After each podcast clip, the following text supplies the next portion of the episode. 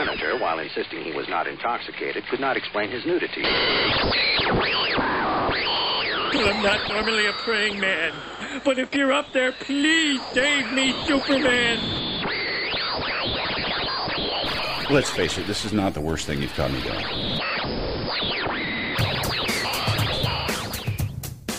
Hi, and welcome to the Crisis on Infinite Midlives podcast. I'm Rob. I'm Amanda. This is episode 77, the day after 4th of July, the day after a long weekend. How I'm, crippled are you? I'm not in very good shape at all today. I, I think they dug a hole in my brain and they filled it with alcohol. Who's they, honey? The, the people with the people with the fireworks who made the cat go ape shit berserk for a good half hour last night. Yeah, that was unfortunate. Yeah, turns out cats really can hear better than you. and they don't understand that America demands explosions and sacrifice once a year. Yeah. Yeah, they don't know that it's not like the coming apocalypse or something. Yeah, and, and we're in the kind of neighborhood where, yeah, down the street, you know, people lurch out of their front doors and huck cherry bombs into the street at all goddamn hours. And it's going to happen again tonight. It is. It's been happening since Thursday. But also, we live at the nexus of like four sub communities of Boston, all of which sort of time their fireworks to go one after the other after the other. So we've got like a good 45 minutes of constant explosions. Parker thought we were being shelled from all sides. There was a point where I thought I was being shelled from all sides. It was like the floor was lurching under my feet and I couldn't keep my balance. I drank a lot of yesterday. That's what I want to Well, say. there's that. But and combine that with I finally bit the goddamn bullet and bought an Xbox One You did. and set it up for the long weekend.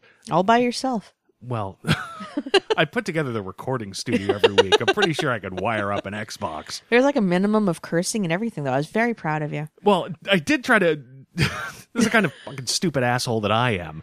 We have a fairly new, state of the art home theater system downstairs in the living room. But it also has a very nice plasma TV, and plasma, for everything they say about, you know, oh, it's gotten a lot better, it'll still burn in if you leave the same image on it, Oh, it's which true. video games are notorious for. So I decided I'm going to put the new Xbox up in the office where I've got a 14, 15 year old DLP 720 progressive. It, it's an old high def TV that doesn't have HDMI. It- Right. that wasn't even a twinkle in anybody's eye when I bought this stupid goddamn thing. Hung over without thinking. then the Xbox One only has HDMI out. So I had to try to figure out how to wire that into the TV and still get sound because I don't have surround sound up in the office. I don't. I watch TV in here at like two in the morning when Svengoolie, as excellent a program as that is, does not need surround doesn't sound. need surround sound. yeah, it's it's what I watch when I'm I'm too drunk to make it the 15 feet to the bedroom. like the, a subwoofer isn't going to make a lot of difference when those rubber chickens hit. Yeah, so so yeah, I had to get like adapters and shit. So I wasn't convinced I could even make it work, but I finally did. And uh, the reason I finally got the thing was, uh, yeah, the killer app finally came out, Batman Arkham Knight, Yes. which was it's it's weird. You and I both like video games, Yes. but we're not hardcore gamers. No. but you you kind of are a casual gamer. Like you'll play Bejeweled on your phone. Very casual. I think some people would argue that that's like drive-by gaming. Yeah, Uh, see, I, I don't do any of that shit. It's while I'm not a hardcore gamer, I want the games I play to be more hardcore. I have no time for let me flip the block and see if I can land it so that the the rows go away. I like games that either like will occupy my attention for an afternoon. Like the I think the hardest core of which would be something along the lines of like a Forza, you know, like where I can sit there and like create like the ultimate driving machine because I the the irony is I hate driving. Oh, I know. But yeah, you'll create the ultimate driving machine and then drink half a bottle of scotch and try and plow it around the Nurburgring. It, you know, the time that I did that with a beautifully tricked out Lamborghini and a good bottle of Chianti was a really fun evening that I, I, think I shouldn't recommend to anybody. Oh, I I enjoyed it too. I just sitting there shrieking, "You drive like a drunk!" And then you plow into an abutment or an oncoming car. yeah. Although I thought it was funny that after a while I was getting better at driving the rear wheel drive ve- vehicles than than the front wheel drive of, of which I own an actual front wheel drive. well, I'm even worse, and I think I've talked about it on the show before. I I drive a sports car. It's you know, not like a 911 or something, but it's just high end enough. It like just meets the wire that they'll throw it in as an afterthought car in Forza 3. yeah. So uh, yeah, I'll I'll drink half a case of beer and put the game on, and I, I can't drive the fucking thing. I, the rear end kicks out because it's a rear wheel drive car, and I I can't drive my own fucking car that I drive every day. I can't drive in, in the video games. Uh, The driving games are more you. Well, it's uh, you know it comes from my my deep abiding love of pole position and and its heirs, as it were. uh, which is fine. I I grew up with uh yeah that shitty Superman arcade cabinet. But uh you know for for just sort of my day-to-day kind of needs uh, my other deep abiding love of early game time was uh tetris because it was mindless you know all right how fast can i move my fingers and and drop the block where it needs to to to complete the pattern And see, you don't need an Xbox One to play. I don't think there's been an electronic device made since 1990 that doesn't have Tetris on it. No, and actually, I've been looking for um, an emulator that would work with PC for something that was called um, alternately Wesleyan Tetris or the Anti Tetris, which was like the biggest douchebag mod of Tetris because it would go in there and actively make fun of you while you were trying to play. It would drop like invisible blocks. So you'd think you had a sh- clear shot, and it was all fucksered. It would it would take rows away that you had built. I'll sit here with a quart of Jack Daniels and mock you while you play Tetris. You And, like. and when you would lose, there was a sound clip of Hudson from Aliens. Game over, man. Uh, yeah, I'll just sit here. So you call that a block rotation? You're a piece of shit. You're an embarrassment to the People's Republic. I think the the other thing to do is to throw things at me while I play and to, to like fuck with my hands. That that would be probably the closest approximation because the only emulators I can find work on Mac. And actually, in college, that was what I played it on. It was it was a you passed it around Yeah, on your little floppy drives, and and everybody had a copy of it, and we all played it on Macs. But and, and like in college, everybody got Tetris and a virus and a cold sore. That's just how college was. it's just how college was. Yeah. Often while drinking. Often, while constantly drinking. But Um, but because of that, yeah, I, I like Bejeweled because it's the same sort of mindless, just sort of oh, create the pattern, you know, make it go away, and I can play it for however long or short I really need to to kind of get my mind off of whatever, and then go go on with my day. Otherwise, I'm playing things where I have to grind. Um, the Simpsons tap out game for the phone that I lost weeks to that game before I finally uninstalled it. I know it was quiet. It was glorious. But The Sims, it's the same thing. Like, what can I do to level them up? Ah, no, you go to work and you don't sleep. No, keep going to work. You keep going. I've never understood The Sims except as as a torture simulator. Uh, Serious, that's where it's fun. Otherwise, it's you're creating this little virtual thing to go through the horrible, grinding, useless shit that you have to go through on a day to day basis. Only you're able to accumulate worldly goods at a more rapid rate because the Simoleon dollar exchange rate is very favorable to the Sims, apparently. Apparently. But yeah, I'll, I'll sit there and string together actions like, you know, get up, shower, pee, wash hands, brush teeth. Because you got to have like these things so that they're in a better mood so that they can like, level up at work faster so they can make more money more quickly. No, what what you need to do is put together a string of options like father of family stand at bar drinking, daughter put all leftover newspapers next to the fireplace, uh, son remove all smoke detectors and wait for the house to burn down.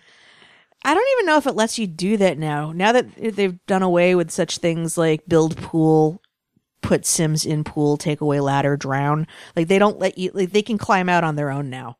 I'll, I'll find a way to kill them.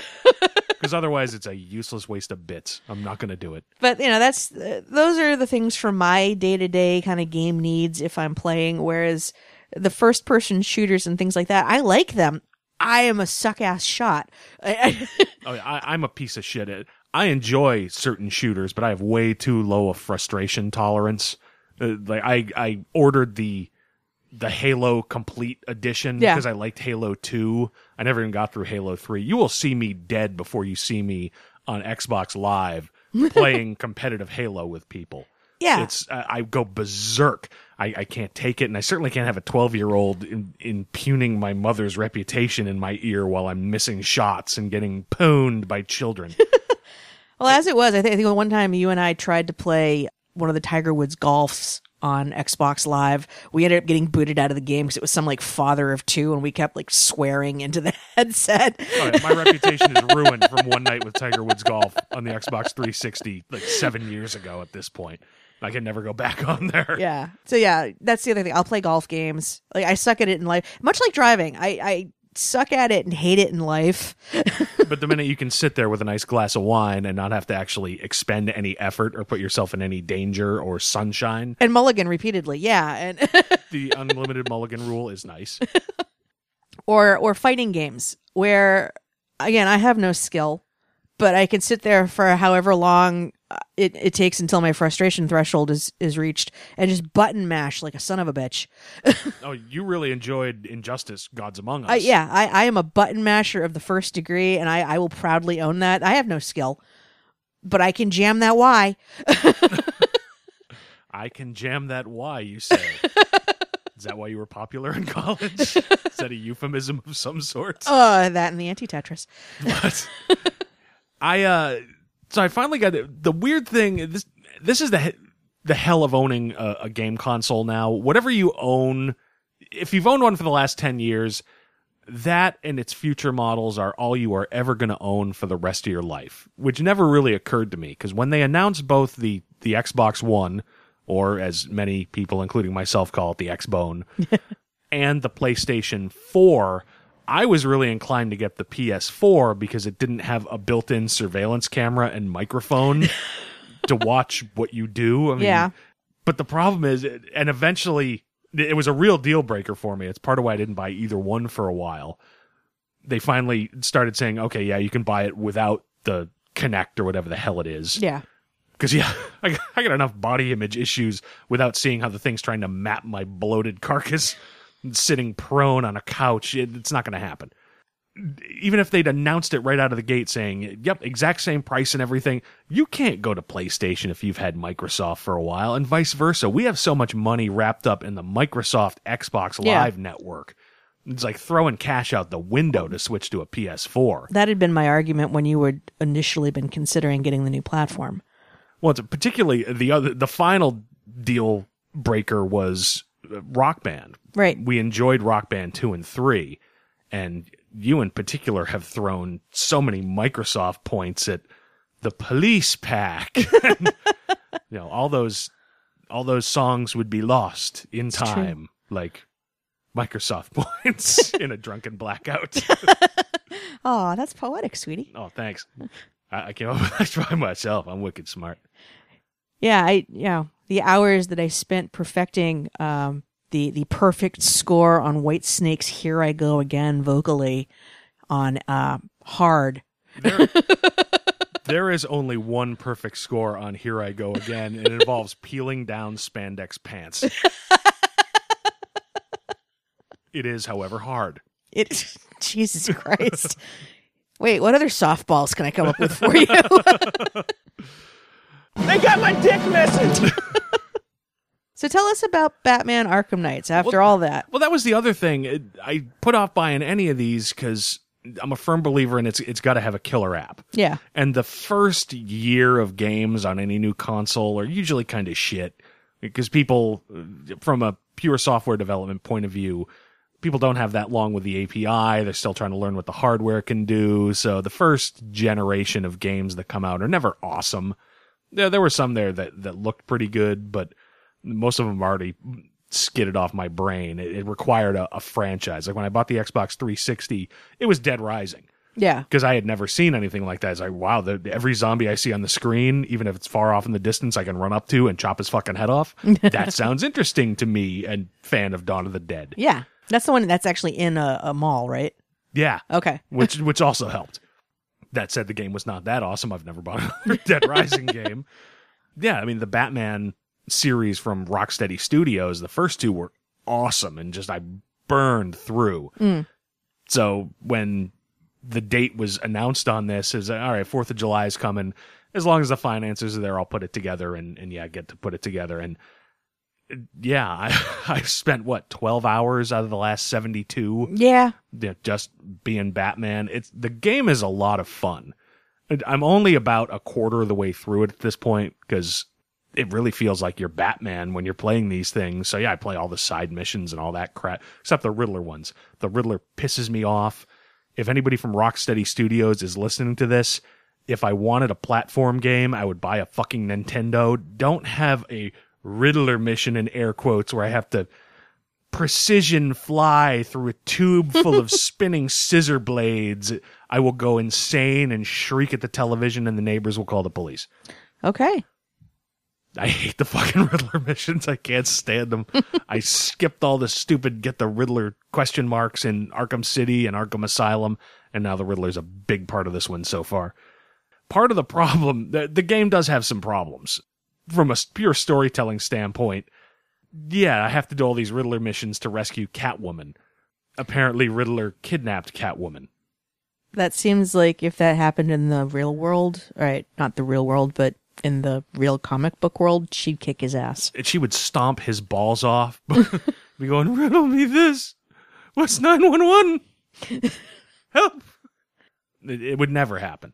And yeah, Barbara Gordon gets kidnapped, and here's spoilers on the game if you're planning to play it. Again, I'm only about a quarter of the way through, but for all intents and purposes, it really looks like the people who wrote this game fridged Barbara Gordon flat out wiped her out in front of Batman's eyes as a motivational factor to go after Arkham Knight. That would be the definition of fridging. Yeah, it, she wasn't in a refrigerator; she was in a cell. That's somehow better, I guess. But granted, it it had the intended effect. It was shocking. I didn't think they'd go that far, but it's also to the point where I bet they find a way to undo this because they don't quite let you go into the cell to check for a pulse or anything. So, Oh yeah. Okay. but it, it really it looks like Looks like she's dead. yeah. Also, for no, I haven't finished the game. But five will get you ten. The Arkham Knights, Jason Todd. Mm. They're just uh, shifted it out from Red Hood because there are enough intimations. Batman's try. Robin keeps saying, "Oh, Arkham City's in trouble. I'll come back," and Batman keeps saying, "No, stay and do what you're doing." And Nightwing tries to come back and no, go back to Blüdhaven. They need you. And the Arkham Knight knows so much about Batman's mo. It's a, yeah, all right. I'm pretty sure we're gonna find out it's Jason Todd, which is not if you're not hiding it that well that 25 Yeah. percent in. And and it's the same thing with twist stuff in movies. It's now half of me is like, I want to continue to enjoy the overall experience, but part of me wants to burn through this to make sure I'm right. Yeah, yeah, and that's always, you know, if that happens, then I- feel as though a story hasn't been told properly because if I'm expending any brain power trying to get to the end to see if I'm right, then I've lost my ability to immerse myself in a story. Yeah, and I've said before that's the reaction I had watching shit. What's the one I see dead people? Uh, Sixth, Sixth Sense. Sense. Yeah. As soon as I thought I figured it out, I checked out. Yeah. Like if I could have fast forwarded, I would have. So part of me's fighting that on this. The other thing is that this goddamn ga- I can't believe I'm saying this as a Batman fan. This game didn't need the Batmobile. That was the big. I've heard that that's supposed to be one of the weak points to the story. Well, it doesn't really fit with Batman. They kind of try to have it both ways. In a certain mode, it's in pursuit mode, and it's more like a classic Batmobile. But then you can pull the trigger, and it becomes a very Tumbler like tank from hmm. the Dark Knight and Batman Begins. That somehow, when you run somebody down, has a taser field that sort of stuns them and moves them out of the way instead of turning them to street pizza. And yes, the Batman who is sworn to never kill has packed this thing with 60 millimeter cannons, and but apparently everything fires rubber bullets. Oh, And okay. they they try very hard to twist the logic in the game. It's oh no no the cars that you're blowing up they're they're actually uh, they're actually unmanned drones. Oh, okay. It's, well, I'm pretty sure I can use this same thing on the taxis that are driving around. I don't do it because I'm fucking Batman. I have too much dignity to blow up a taxi. Ethics. because I don't need one. I have a car.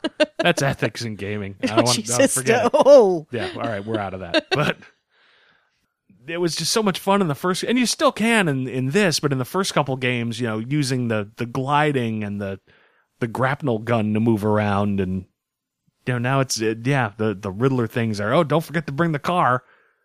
Why? So how how does it handle with the controller? Because one of my, I mean, you, you were awesome enough to to get me a steering wheel and a whole rig for Forza because I can't play driving games using just the Xbox controllers. Yeah, it's it handles yeah okay.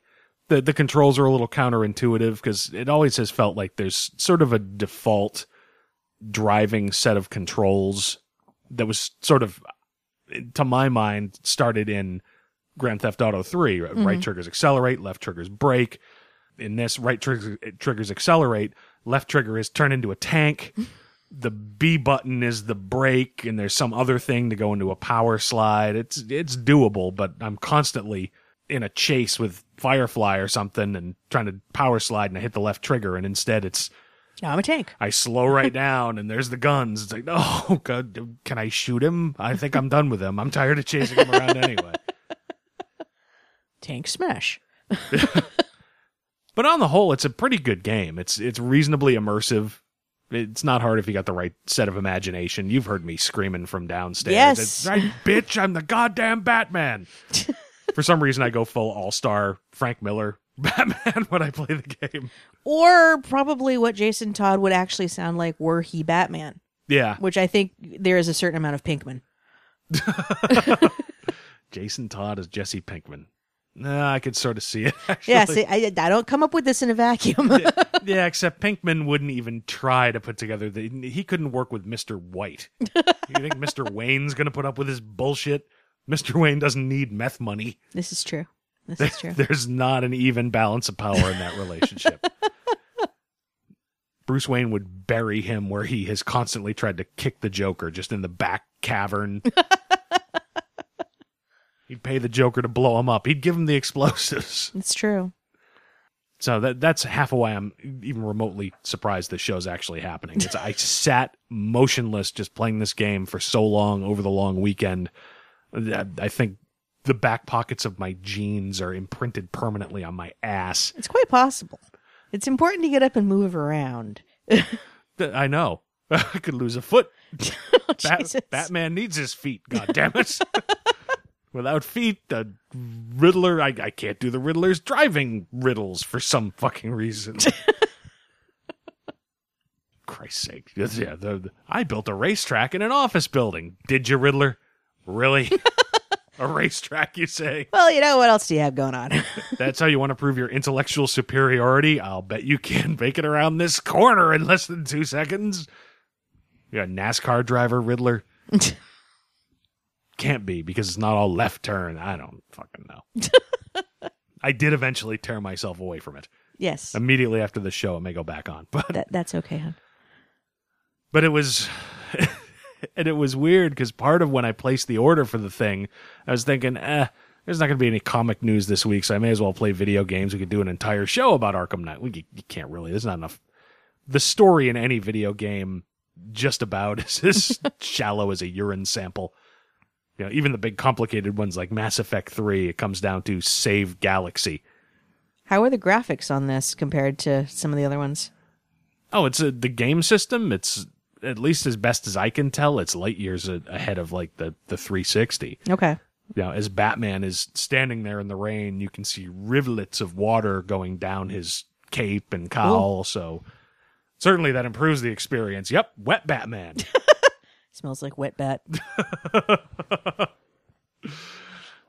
I am the night. I am the wet night. I am vengeance. I- I am damp. I'm the, I'm the damp knight, the moist knight. so uh, yeah, I had this vision. I could talk about this because there's not going to be comics news because San Diego's not happening until next week, and half the free world's on vacation, and uh, yeah, of course. Partially thanks to a, a leak to 4chan, uh, yeah, Marvel had to prove me wrong, and they've announced probably most. I don't think they've done everything yet, but they've announced a lot of their post Secret Wars books. Yeah. They trickled a couple out. They'd announced uh, we talked about Spider Man last week, the Miles Morales Spider Man, and they also had announced uh, Brian Michael Bendis and David Marquez, the Invincible Iron Man. Yeah, a metric assload of them were announced early on this week into about Wednesday. Yeah. Yeah, like I said, they're going to be called the all new, all different Marvel Comics. Thankfully, not too many of the individual books are actually titled all new, all different because, yeah, with all the all new books Marvel put out when they did Marvel Now last year, all my friggin' long boxes were already heavily ad- alphabetized up front. And the problem is, you know for a fact, all those all new X Factor and all new X Men, they're just going to be called X Factor Volume whatever, Right. And X Men Volume, and you're never going to be able to find these fucking things again. So hopefully none of them will be worth anything because I'll never put my hands on them to save my life. Well, it's it's important that you have that database then, because then you can at least search for the the writer or the artist. Yeah, yeah, I suppose. right up until they redo all of their taxonomy, I guess. we'll we'll hope for the best. I'll brute force it. I'll just go box one A. it probably starts with an A. I don't know. But yeah, it should not be a problem with the 40 something titles that Marvel announced this week. And we're not going to talk about all of them. There's just too goddamn many of them they announced all at once. And, and yeah, again, I don't think this is everything they have planned because there's still a few characters that really haven't shown up anyplace. okay.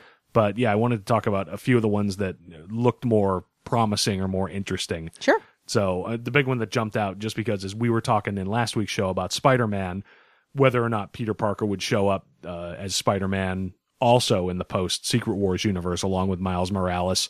Because that was a big controversy last week was, oh, Miles Morales, he's going to be the only Spider-Man, which was bullshit and people Right. misreading the goddamn announcement. Yes, there's going to be an amazing Spider-Man book uh, written by Dan Slott, uh, art initially at least by Giuseppe Camuncoli. I like his work on Spider Man. Yeah. Um, and yeah, we, we speculated last week this one was coming because the announcement, or at least some news stories after the announcement of the Miles Morales Spider Man, said that he'd be mentored at least by Peter Parker. Um, so he kind of guessed Peter would probably be around. That and again, Dan Slott didn't threaten suicide on social media, so it was probably a safe bet he'd have a Spider-Man book someplace. Yeah.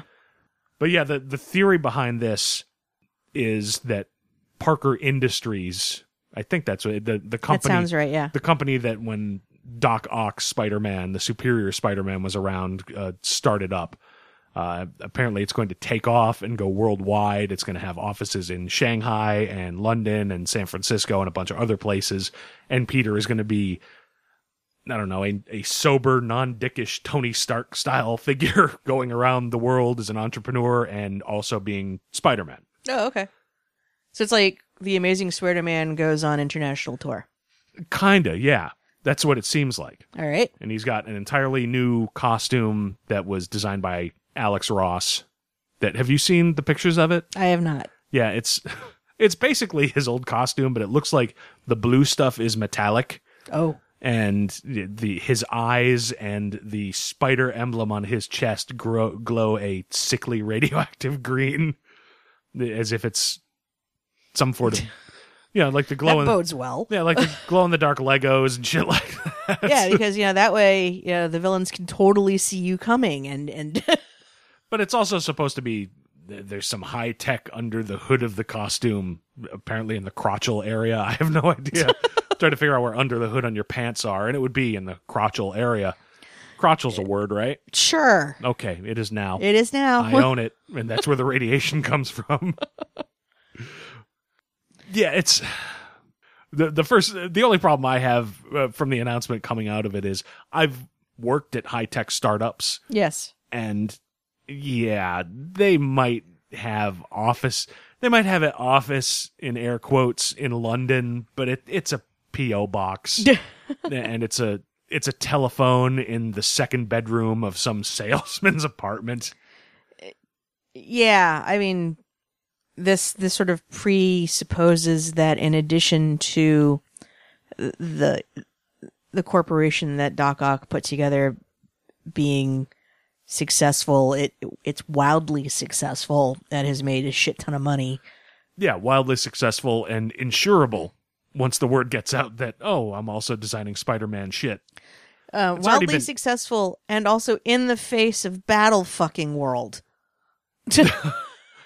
Well, some universe is going to coalesce out of this with elements that we're familiar with and new I, elements. I don't disagree. I'm just saying that right now they're still doing Games of Thrones shit. And they, they most certainly are. And we'll And talk. so- we'll and- talk about the new Secret Wars toward the end of the show. and so unless this is something that's already extant and will follow them back to whatever new universe is created. Yeah, because before this all started, yeah, Parker Industries headquarters had been hit by supervillains at least three or four fucking Yeah. times between when Otto was in charge and now Peter doing it. Because, you know, Otto doesn't understand the concept of don't start none, won't be none. Yeah, but you know, that that's the real world. This is a comic book. Is it? On fuck you, man. I'm very tired. I've played a lot of video games. I've had a lot of liquor this weekend. I'm not on my A game. No, I mean I, I understand that it's it's it's a it's a comic book. It's just I don't know. I I'll have to see. I haven't I haven't read it yet. I, I don't want to judge until I read it. Uh, look, in the Marvel universe, a weapons manufacturer is among amongst the most beloved technologists in the world. it's true. Name uh, I They're can, not warmongers. They're futurists. Of course. you know, the only arms, it's not even a manufacturer. The Adnan Khashoggi was an arms dealer and the richest man in the world until Windows 95 took off. That's the last any kind of arms anything I can think of, you know, short of filthy Steve at the end of the block who'll, you know, sell me sell me a gun with no serial numbers if I give him $80. Yeah. He's there nobody's putting him on the cover of Rolling Stone magazine. no. so in comic book world oh yes parker industries it's got buzz and startup money like you can get startup money to build buildings in fucking shanghai I guess. But Yeah. it's comic book logic i'm willing to accept it and the reason i'm willing to accept it is this could finally be the way to give us the best of both worlds from what comic fans liked about spider-man up until one more day Yeah. and what Marvel has desperately been trying to put back in place through One More Day and Brand New Day, Got it. which is if Marvel wants a Spider Man that they can do that teenage soap opera y. Again, opera y, is that a word? It is now. I'm making up word cro- crotchal opera y. Crotchel opera. Th- That's going to be the name of my next album. but but yeah, if, if they want the teen soap kind of stuff that you got in the Stan Lee and Gerry Conway stuff, you've got Miles Morales, who is very clearly in high school. You can build those stories around him all day long, and now you've got a more mature adult Spider-Man that you can have stories that were closer to what was happening before one more day. Because I mean, the thing is, as much as Marvel and Joe Quesada were screaming, "We- we've got to have a younger Peter. We can't have a married Peter. We, we're freezing out a whole bunch of potential new reader.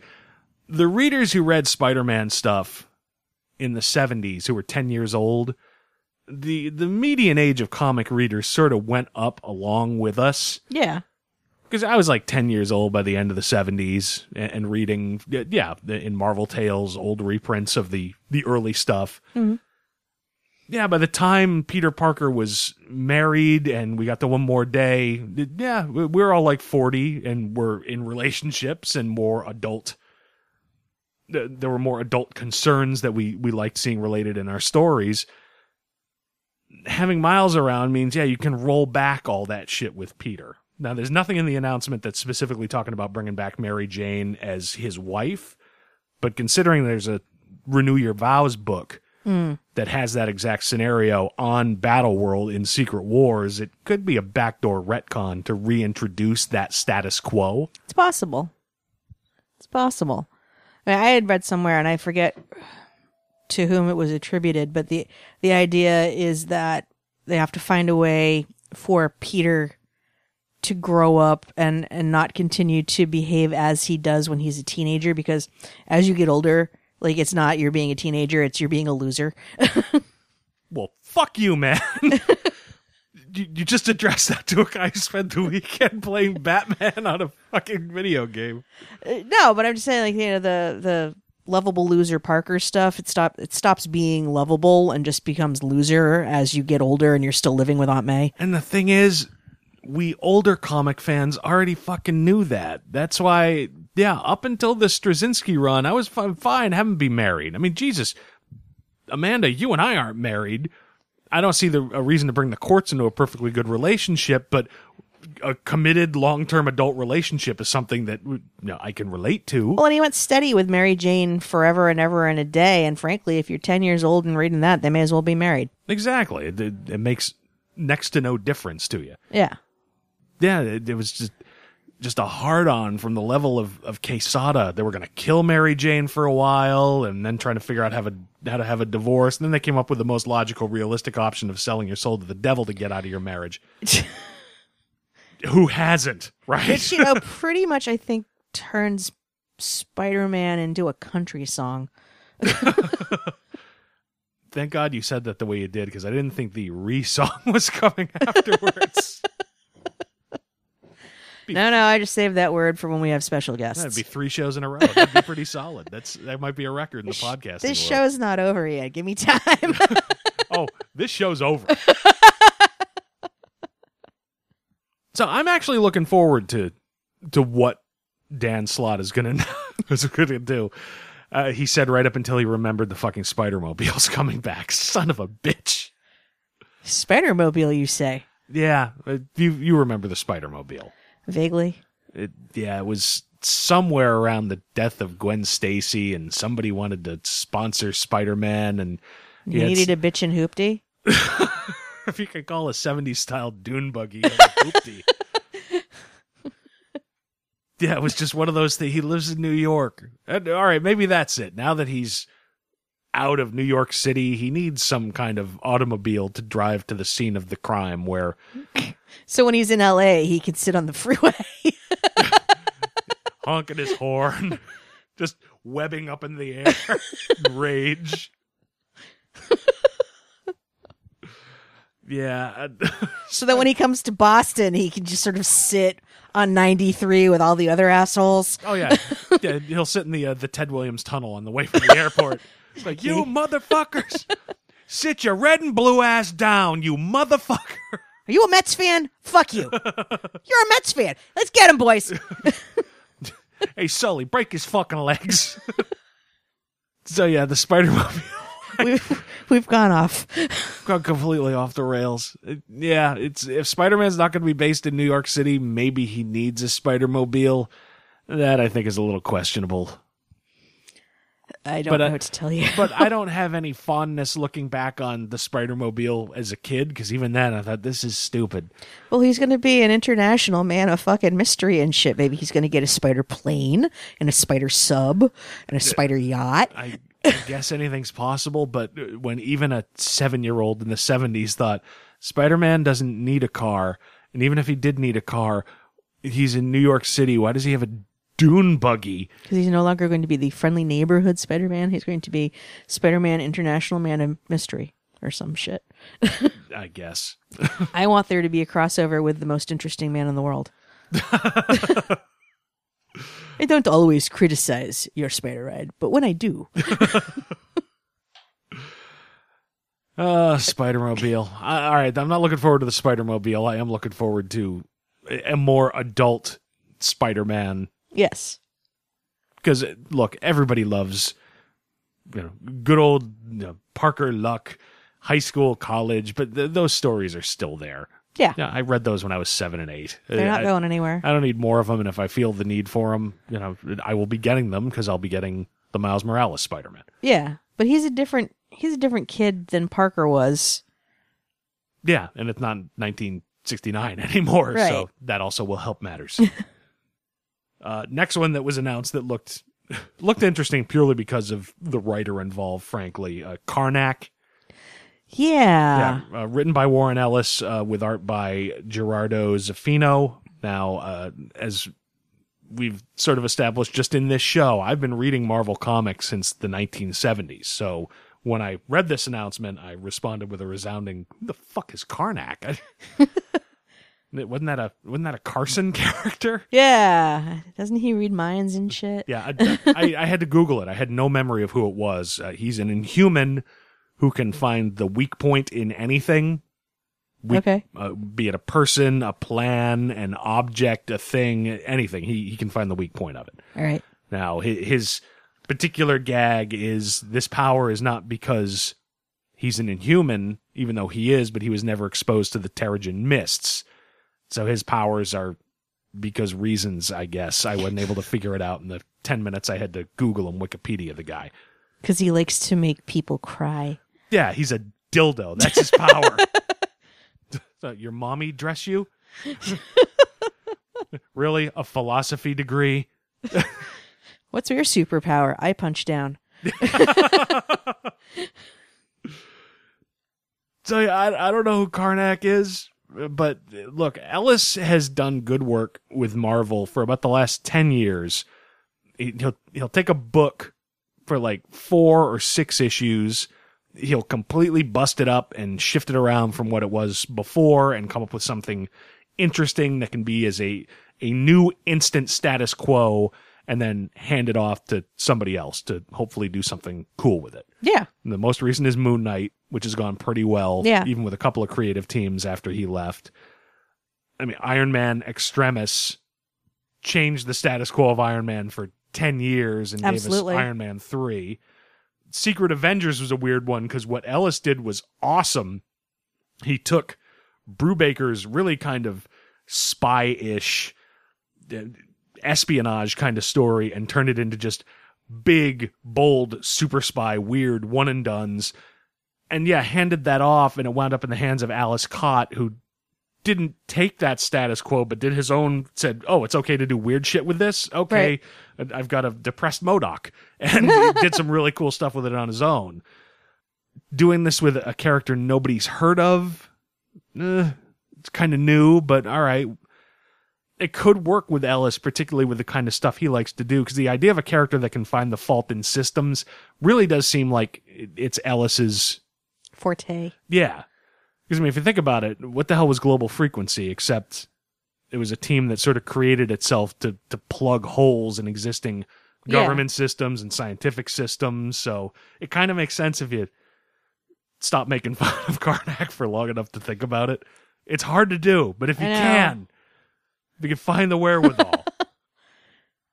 Probably came up with it as a defense mechanism after somebody fucking named him Karnak. No, your name's stupid. the biggest problem with this, I don't give a fuck about the Inhumans.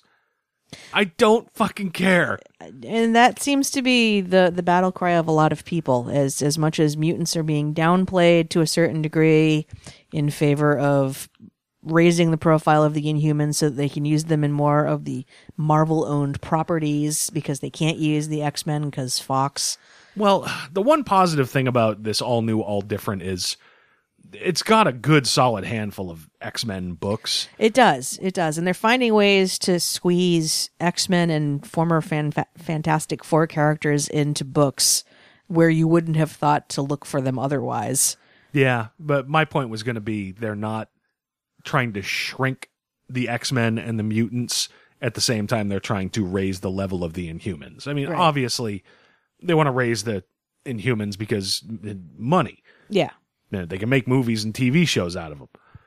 The, the problem is, I just don't give a flying fucking rolling donut for any fucking Inhuman ever. yeah Now, the good news is I really didn't care that much about the X titles either.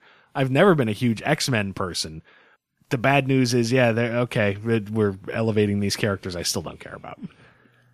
So I mean, it's. I think it's going to be like anything else. You you pick and choose, and you try the books that sound interesting, and you give them a shot. And the ones that work, you stick with, and the ones that don't, well, then it's what the market will bear.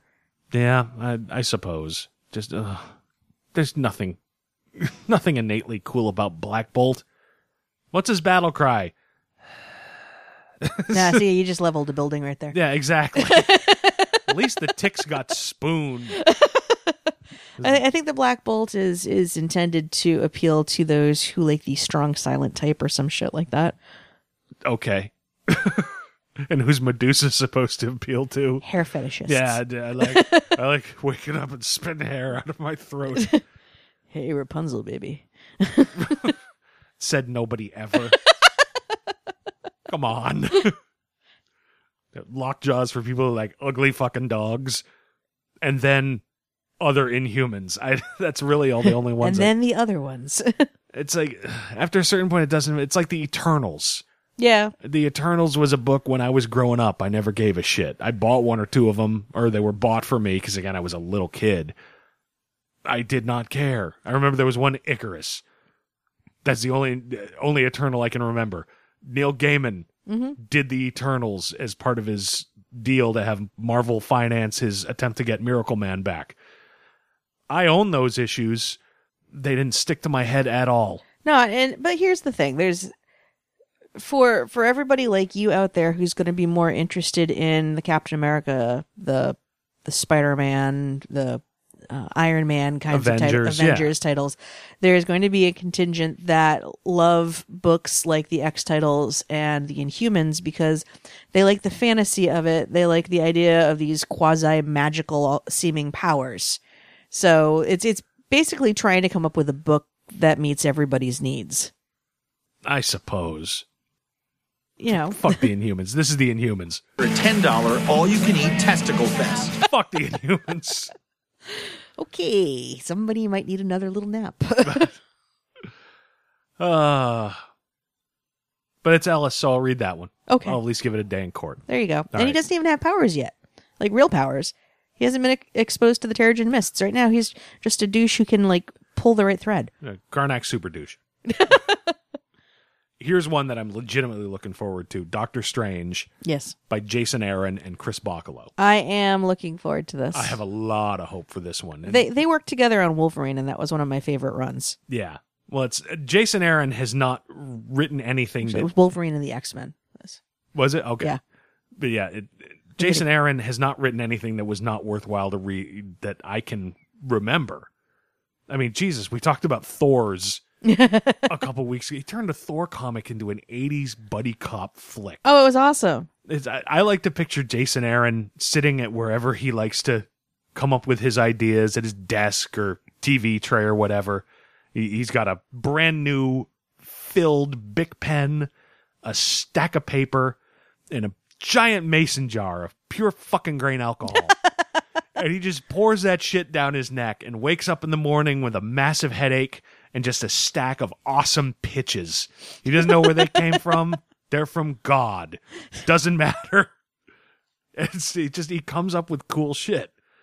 And a character like Doctor Strange, where you can legitimately sort of take it in any direction, Yeah. you know that that okay I, i'm on board with that and chris bachalo my favorite chris bachalo work was back on peter milligan's shade the changing man from back in the early 90s the, Oh, yeah. the vertigo book and shade in that was a character you know he was surrounded by insanity and madness and bachalo had to draw the physical embodiment of madness from the metavest and at face value yeah doctor strange seems like it'll have similar opportunities for Bachalo to cut loose and just sort of do like melting fucking faces like he used to do in Shade. Yeah. So yeah, I mean, this is a creator teaming on a property that is about as exciting as anything I can really think of in recent memory.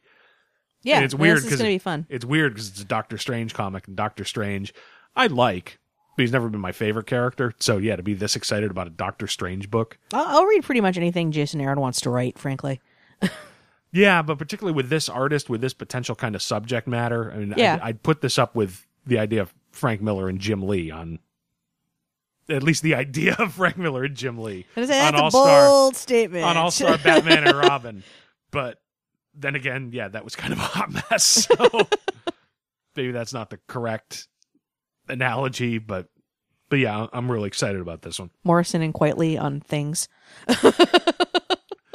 It depends on the thing. it really, really depends on the thing. Okay. Uh, here's one that we probably should have seen coming, and, and there were actually rumors about it. Sort of backdoor way to get Wolverine back. We got Old Man Logan, uh, written by Jeff Lemire with art by Andrea Sorrentino. Yep. So yeah, it, it's the easy out for the death of Wolverine. Just bring in Old Man Logan, and it's. I'm honestly not sure what to feel about this one because I liked Mark Millar's original Old Man Logan run in Wolverine a few years ago. yeah. It wasn't exactly fucking groundbreaking. It, it was Unforgiven with Wolverine in the future. Uh, you know, I, I think the idea of a world weary Logan who is is done trying to chase tail, as it were, and What do you mean, as it were? well, I mean, Jean, I guess he's going to be too old to want to pursue Jean. I would I would say in this incarnation at this point, assuming that that brought back from an earlier time, Jean is still running around the X universe. she will be, and actually, both of them are going to be in, I think, Extraordinary X Men. Oh, because Extreme was not enough. It never is, baby. but uh, you know, just uh, the the sort of world weary voice of, you know, really you want to do that? Really Well, it, tired of your shit? that's the, that's the thing, and that's the thing I have a problem with. It really is Wolverine by way of William Munny from Unforgiven. Yeah, He didn't want to do it anymore. He did it because he felt he had to. He didn't pop his claws until the final issue when he was personally basically taken down by the Banner family. yep. The idea of that guy, that fucking guy saying, okay, yep, let me join an X Men team again.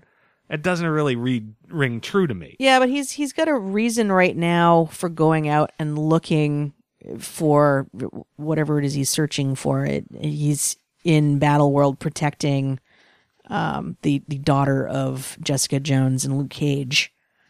Okay, that's right. I I guess. I mean they can I can Yeah, it, it is Extraordinary X-Men uh by Jeff Lemire. Okay. And, and yeah, unfortunately I can easily see, okay, yep, I'll join the team because yep, there's Jean Grey and I never quite got over. Because otherwise I picture that guy from Old Man Logan. Can you picture him saying, "Okay, yep, time to join back up." Yeah, but wouldn't it be interesting, albeit still fucking creepy, if he did it in more of a fatherly sense at this point than as a baby, you give me the hots? That's a hell of a needle to thread. I guess it's possible. Because he's had this time now in Battle World to be a guardian to um, not only this this child of of Cage and Jones, but also the the last remaining Banner heir. They've been raising the last baby Hulk. Okay. But again, I don't know how much of this is going to carry into the new Marvel universe after Battle World sorts itself. Yeah, I'm just I'm stuck on. Hey, Red. When I was younger and you were older, I wanted to bone you. Let's be on a team. He was wrong and you knew it. Now, Jean, if if I was 50 years younger, I'd be trying to get you to, you know, so don't do that. no, no, uh, Logan, I don't understand. What do you mean? You know, Y- you know. and then it devolves into an awful Monty Python say no more thing. wink, wink, nudge, nudge. So, so, so, Mr. Lemire, what's Extraordinary X Men going to be like? For $10 all you can eat testicle fest. Extraordinary staying power. Jesus. In a related note, uh, we also are going to have all new Wolverine written by Tom Taylor, uh, art by David Lopez, and yeah, it's going to be X23 as Wolverine. Yes. The uh, the promo art is basically, uh, yeah, sort of the cover of the the Hulk issue where he was introduced, uh, you know, with the same dialogue, you know, wait for Wolverine, whatever the hell it was. Yep. So it, it ties in with Marvel's recent moves toward being more inclusive with some of their high profile frontline characters. You know, Sam Wilson is Captain America, Jane Foster is Thor, fine, we'll do X23 as Wolverine. It really lets Marvel sort of have their cake and eat it too. It does. It's kind of been, because they've been doing it all along uh, since they started this sort of initiative. They've kind of been smart about it. So, you know, for people who get upset, uh, no, Sam Wilson isn't Captain America. Well, no, Steve Rogers, he's right over here. You know, did- how can you have a female Thor? Thor, Odin's son, he's right over here too. Yep. Yeah, the, the only one who didn't get it was, you know, how can you have a female Captain Marvel? Well, because the original Captain Marvel got a massive tumor on his friggin' brain and died. Who gives a shit? If you gave a fuck about Captain Marvel, there wouldn't have been eight of them until now. Just let it happen. Right. Right. So yeah, it's I like Tom Taylor. I do too. It's I, I liked his stuff. God, going back to that, that DC online, DC Universe Online. Yep. He did one or two stories with that that should have been crap, and he should have just phoned them in because nobody reads those. I read them because I needed to review something, and it actually turned out pretty good. So I'm glad he sort of moved along. Yeah, I'm I'm willing to give all of these their day in court. It's easy to sit here and kind of armchair pick on on pitches, but you know, unless you know how those are going to play out. yeah, yeah, that's true. So, uh, Old he- man Logan, Lech. Oh, never mind. I I, can't I- find the I sound I can't effect. help it. it's too easy. It's uh, it's gonna be creepy. gonna be creepy. Here's one that I'm- I'm looking forward to it, but I'm gonna miss Mark Waid. Uh, we've got Daredevil, Oh yeah. uh, written by Charles Soule. Well, that's got potential. It definitely has potential. Uh, art by Ron Garney. I mean, Charles Soule. He's a fucking lawyer. Yeah. He's a lawyer when he's at home. Yeah. So, So, all right, what's he going to bring to this? yeah. So we ought to see some real life lawyer and out of Matt Murdock at Okay. the very least. Yeah. And to be honest, the promo art on this showed him not in his classic costume, but sort of it's black with red trim. It's kind of closer to the one on the Netflix show, Interesting. but at least it's not the red business suit. You know, as much as I like Waid and what he did with this, the whole Matt's out in public and he's got a red business suit and his open identity and he's just sort of it, it kind of pushed the character in a direction a little more a little more toward the fun loving than I was okay with. I liked the lighter Daredevil all along. Yeah. This level of it, it's uh, it doesn't really feel like Daredevil anymore.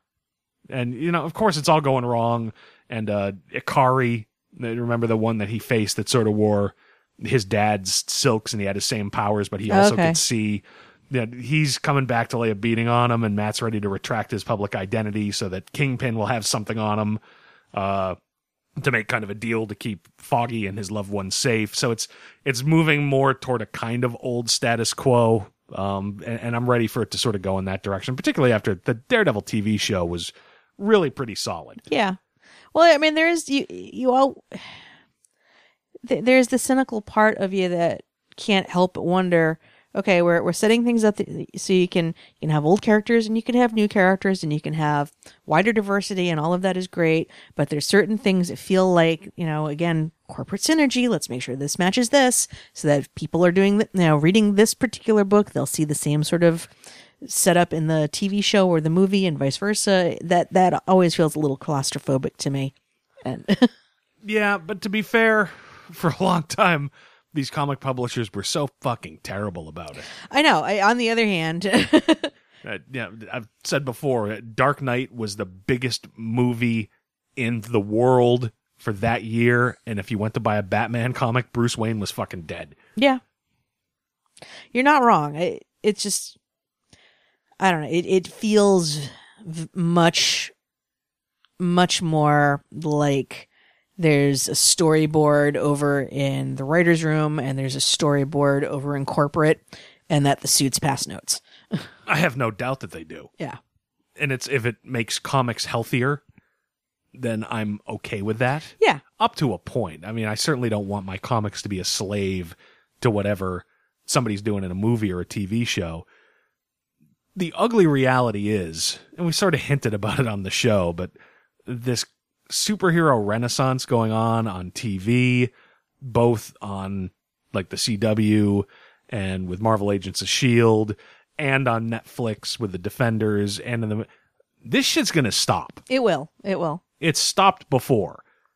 You know, all we geeks thought we inherited the world when Batman came out in 1989, and we started seeing posters for Captain America and for the Punisher, Yeah. and a Flash TV show was coming out, and the superheroes were dead as Dillinger by 1992. No, it's true, and there's already been some properties that haven't worked out. So th those are the shots cri- fired across the bow, as it were. Um, you know, Constantine not doing well, and Yep. there there are people we we liked what we saw of the new Supergirl. There are those who have had questions about it. Yeah. I fully admit that I'm only planning on watching Lucifer to get started with, just so I can hate watch it. Yeah, but that was a really good. Co- excuse Oh, me. the really good comic book comic. is brilliant. They're turning it into like a buddy cop thing. When it hits sci-fi, it's like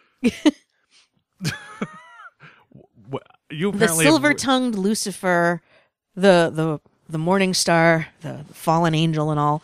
He um, quits his gig in hell, comes to Earth, and has a club where he does what he will. And then a murder happens, and uh, he's investigated by a police officer who seems to be the only woman on Earth who won't fall for his charms. And she's got a daughter, and they team up so that he can help her solve crimes. See? See? I'm gonna fucking hate watch this thing. God damn it, Lucifer! You said one more fucking perp on fire, and you're off the force. I'm your goddamn partner! So, I mean, it, it- who knows? It, it may turn out to be okay, but on the on the surface of it, it looks like they're fucking with it massively. All right.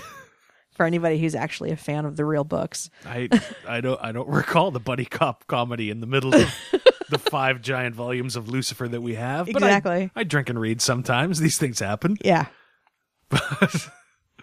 But yeah, the the reality is, yeah, think about some of the biggest hits so far this summer, and some of the reviews you hear about, you know, Mad Max Fury Road and God knows Jurassic World, and a lot of the reviews that you hear is, okay, here's a great big fun movie that at least it's not a superhero movie, yeah, which there's already an under churn of yep, the the bottom's gonna fall out, and yeah, I, I don't want my comic books to directly reflect those. Number one, because if the bottom falls out, then you have a property that nobody gives a shit about. yeah, But I'm willing to have a certain amount of parallelization because if it brings some people who are fans of that over to the comics, mm-hmm. it's a more vibrant readership and a more viable property if it stops being a viable IP farm to shuttle stuff directly to movies. yeah.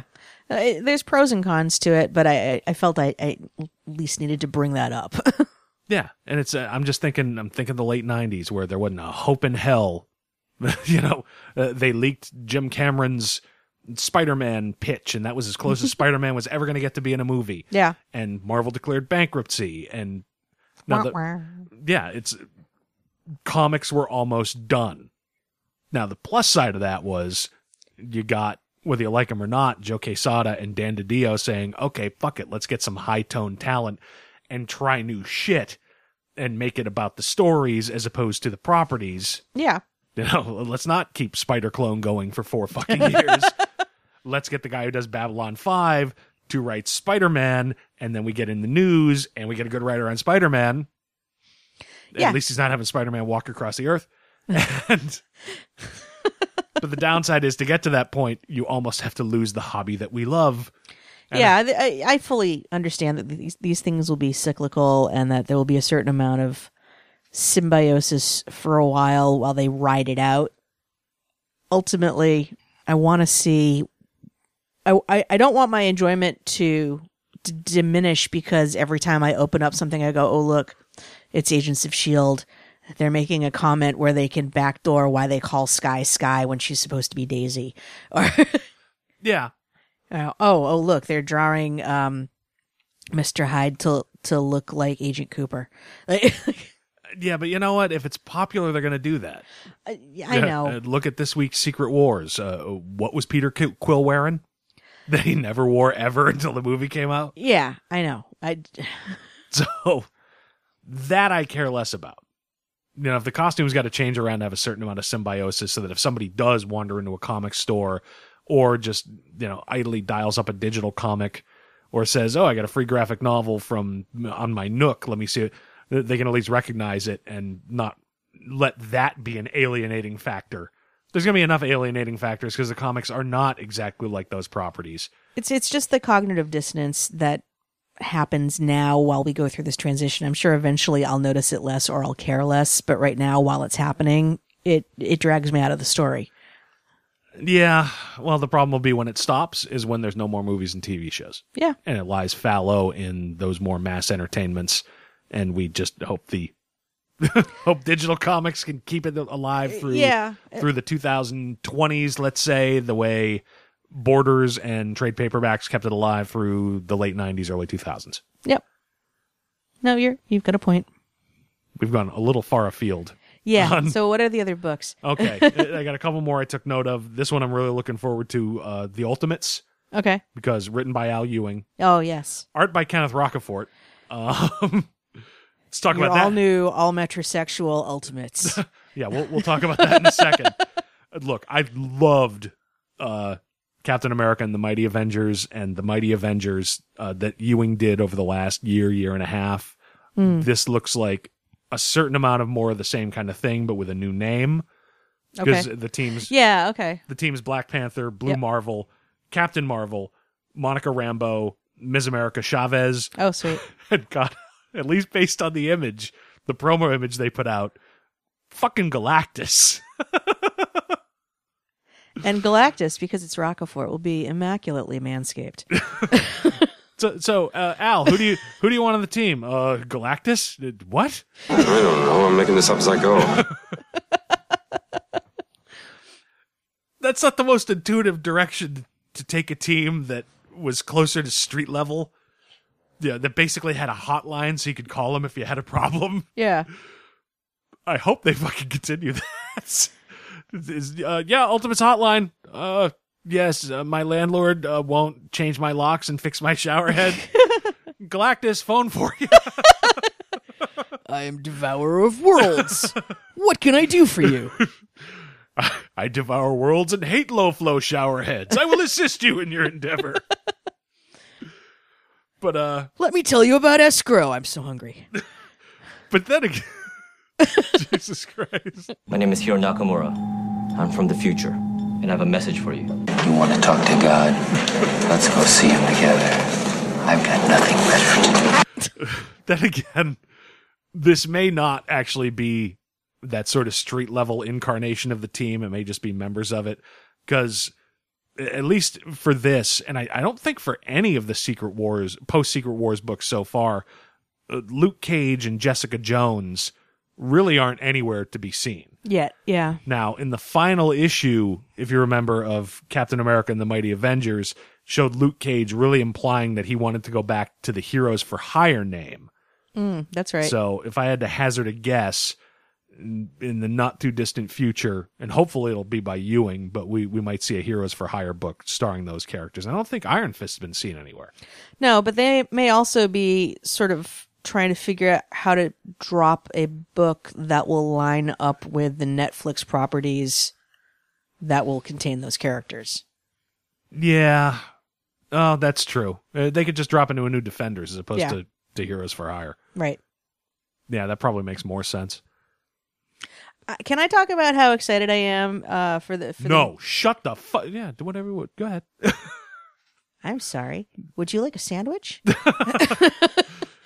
I, I, I say again, I apologize if you're listening to this. I, am a little bit on the ragged edge. I apologize. Go Um, ahead, please. I I'm excited about the increased profile for Monica Rambeau.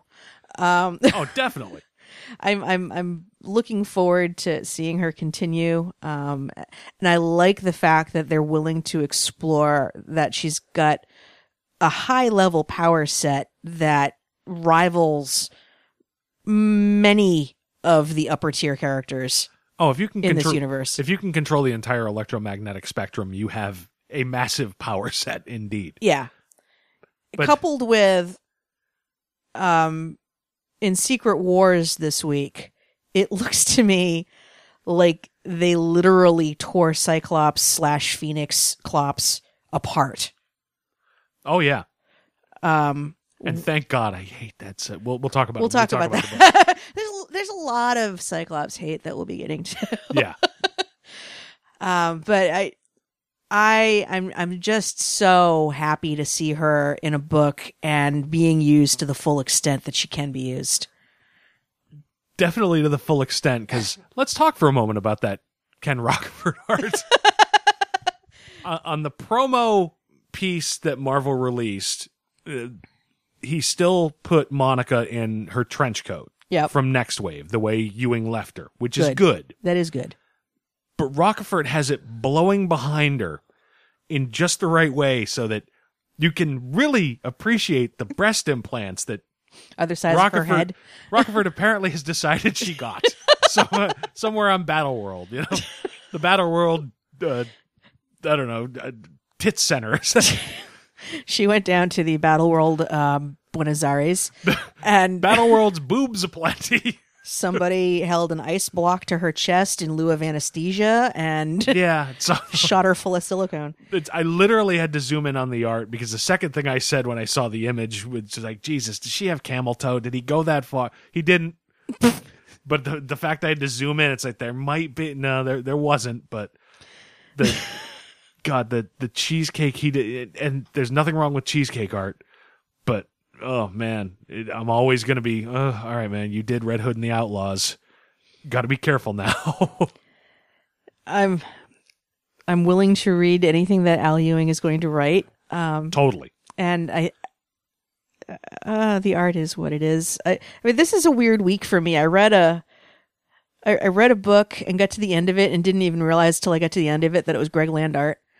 So I'm, I'm I'm willing to keep an open mind. It it was it was it was hard for me. Like once I figured it out, I couldn't unsee what I was seeing. But um the was, was this uh, Future Imperfect? yeah Okay. um, and I realized that I didn't realize that it was land because uh, he didn't really have a lot of um, porn stars that he could lightbox for this because it was mostly the Hulk and the Thing.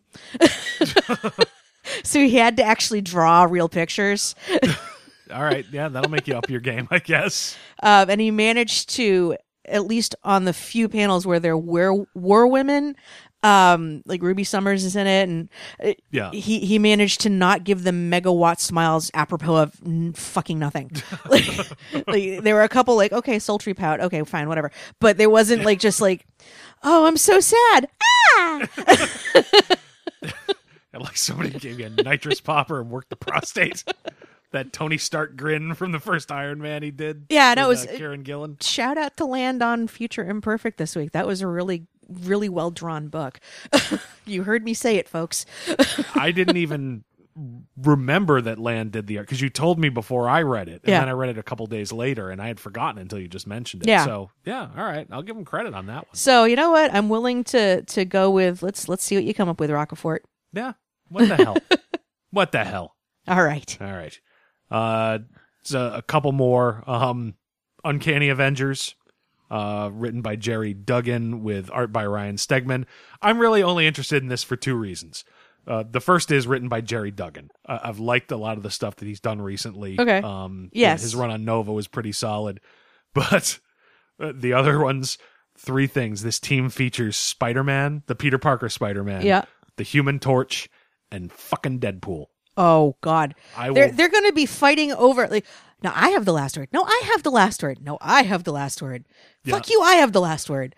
and, and Duggan writes a good Deadpool. He does, he does. this one, it, it's it's going to be worth it. Hopefully, just for that interplay. Yeah, exactly. And I like Stegman. I like Ryan Stegman's work. So Yeah, this will be fun. yeah. When he gets a chance to do Spider Man, weirdly, the the Spider Man costume on the promo art for this was not the new. Yeah, I, I have gamma radiation pouring out of my out of Chesticle. my out of my chest and forehead. but but yeah, he does a- Radioactive chesticle. gamma radioactive chesticle.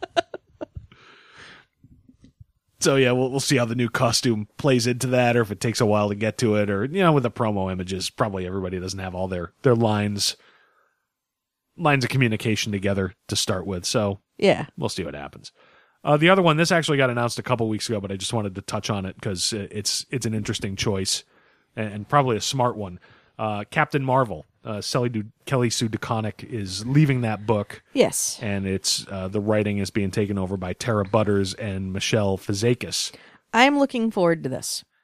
Yeah, because I mean they did not only Agent Carter, which they did a solid job on, but the first time we ever heard of them was on Reaper, Yes. which is a vastly fun and underrated show. Oh, that was it. That's one of my favorite just things that should have been much bigger than they were.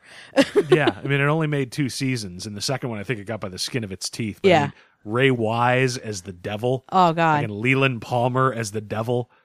And I still, I still love the episode where Sam decides he's gonna, he's gonna fight the devil in single combat to reclaim his soul by playing quarters. Yeah, no, there, there was there was just such a fun sense of humor in that show, but also a real sense of uh, they they managed to keep a sense of tension for Sam and and the fact that he was constantly imperiled. Um, oh, and just unable to find a way out because yeah, the the conclusion of that was the devil broke his right hand. yeah, so that he had to try to play left-handed and he wound up gambling uh i forget his girlfriend's name in that but uh her soul on top of it so it was and that was hopefully as a cliffhanger for a third season that never came right. but yeah that was a solid show Now so that's something that should have been turned into a comic property. even that's kind of tricky because where the rubber hits the road most of it was just dudes talking there wasn't a lot of special effects involved Oh, that's like a um, a Bendis book. Gee, all right you got a point i suppose people being wise asses with a lot of talking heads, huh? in an ensemble book. yeah i do miss sock i forget the name of the actor that played him yeah, He was in uh oh, I can't remember the movie either. Fuck it. He should be doing more. he should be doing more. That was probably a good choice in in putting those those two in charge of Captain Marvel. Let's face it, if they'd gotten a guy to take over after Kelly Sue DeConnick, Tumblr would have burned. Yeah, there there there would have been a it would have been like Alderaan exploding. Yeah. so yeah, they, they got a, a good team on a book that needed a particular kind of team. So so that one looks interesting. Yes. and certainly they announced a whole hell of a lot of other books. Certain ones I noticed, I I noticed by omission. That there's no Fantastic Four at this point. Nope.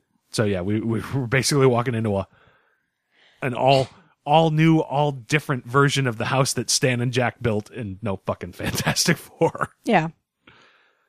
It's- not too late. I don't think Reed Richards or Susan Richards have been shown in any of the books that are coming out so far, so they could probably come up with something. Just seems a little weird, It does seem a little weird. and and a little bit of a bummer. Where does the thing land?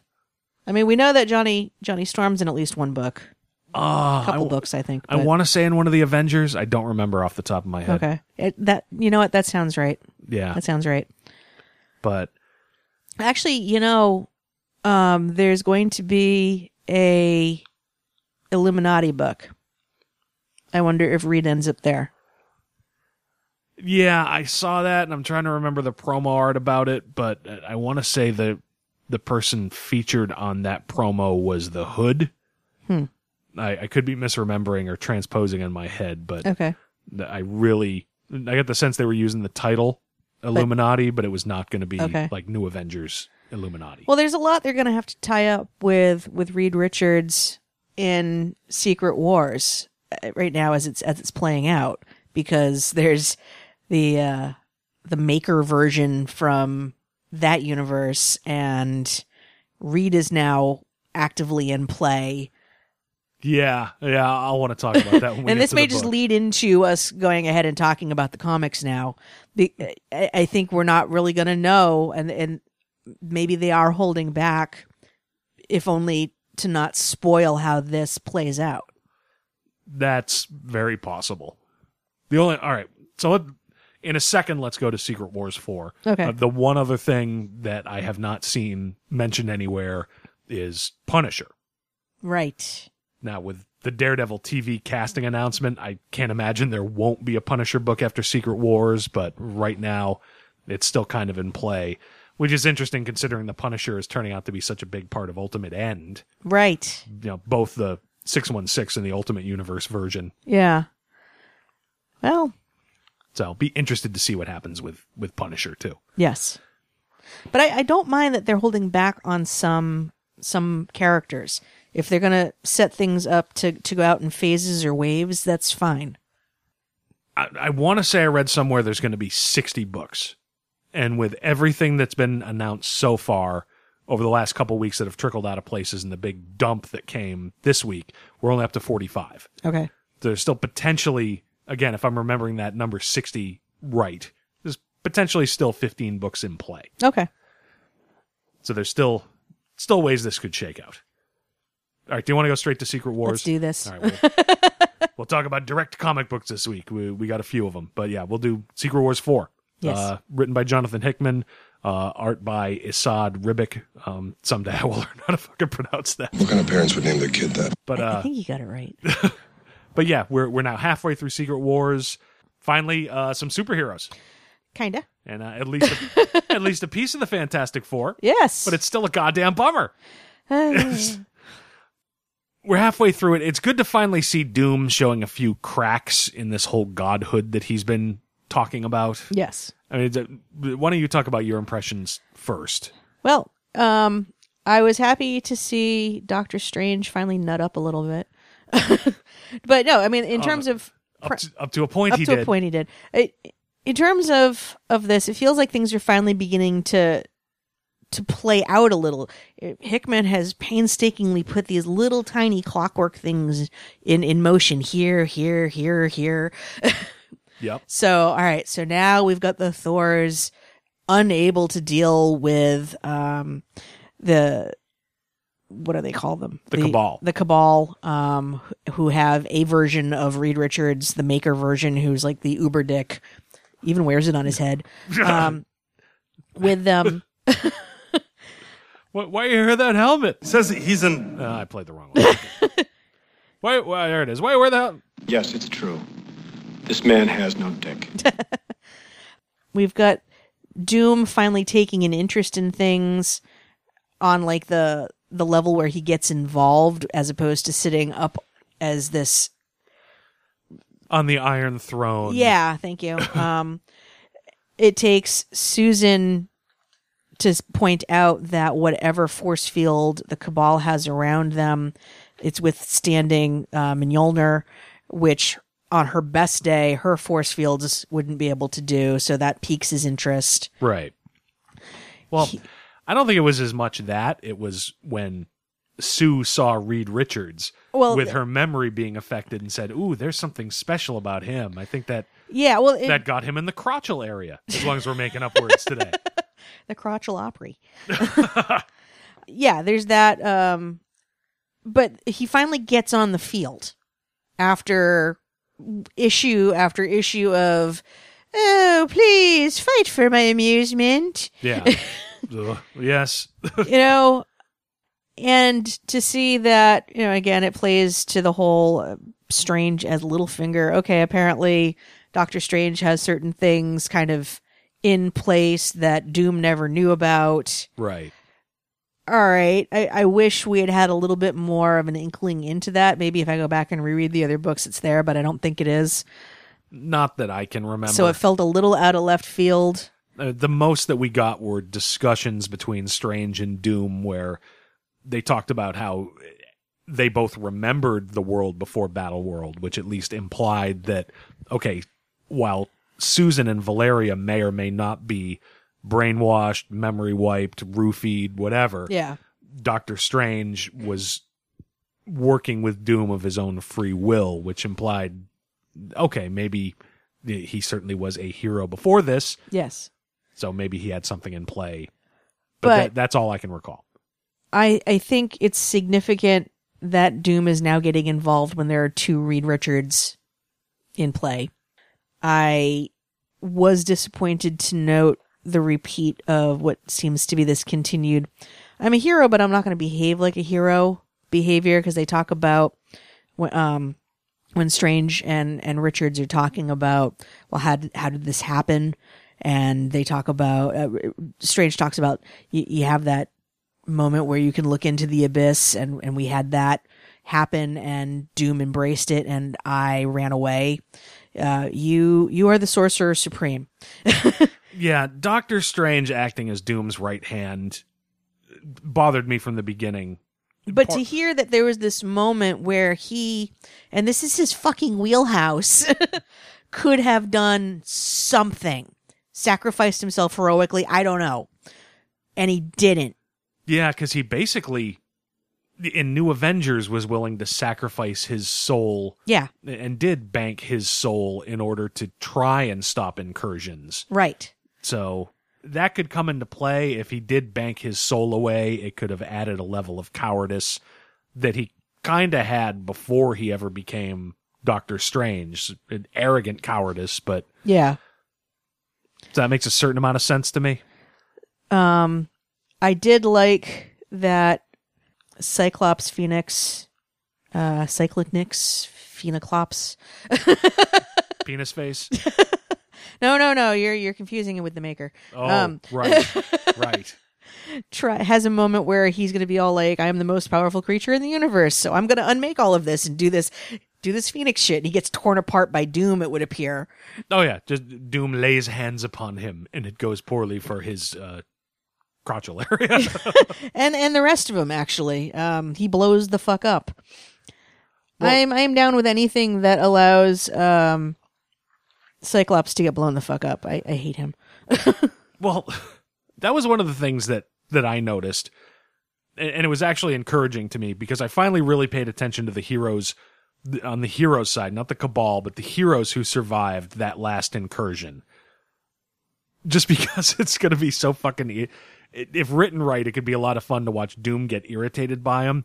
You got two Spider Men, Captain Marvel, and Star Lord. yeah He will just do nothing but mock Doom and his fucking delusions of grandeur for forever. oh yeah You've got Thor Odinson, who no matter what Doom says, Thor Odinson is an actual god. You've got Black Panther, who's an actual king. And you've got Mr. Fantastic, who's defeated Doom more often than fucking anybody. And then, yeah, Cyclops, who's the only person in the Marvel Universe I could think of who's more fucking irritating than Doctor Doom. And it was awesome to see Doom wipe him out like he was a fucking irritating booger he, that was whistling in his fucking iron mask. If you're gonna kill anybody, yes, have Cyclops there to just get wiped out. Nobody likes Cyclops. yeah no So it's yeah, bottom line, that's a stack of heroes who are guaranteed to irritate Doom and show him no respect whatsoever. Yeah. And I want to get to that point. yeah he broke his neck and it, it's happening at sort of the the same moment that that strange. strange littlefinger takes his opportunity to send all of the other players away Yes. so that they they have the opportunity to escape for the moment Yeah, it was strange that that Doom sort of just blew away with his power. Yeah. But did he? You know, or did he retreat to the astral plane? We don't know. Also a possibility. Physically not there. all I know is, and I'm guessing here on some of the motivations that Hickman might have had. Yeah, Doctor Strange is the, and it's part of why it always bothered me, the role that Strange has taken in this. Strange is the sorcerer supreme. He's intimate with the supernatural in a way that is basically unparalleled in the Marvel universe.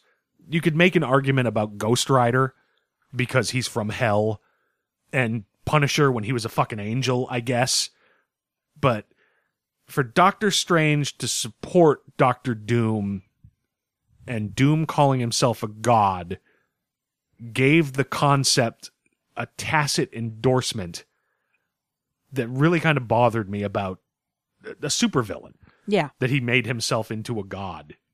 Yeah, to have the Sorcerer Supreme say, "Yep, he's a god," that always kind of bothered me.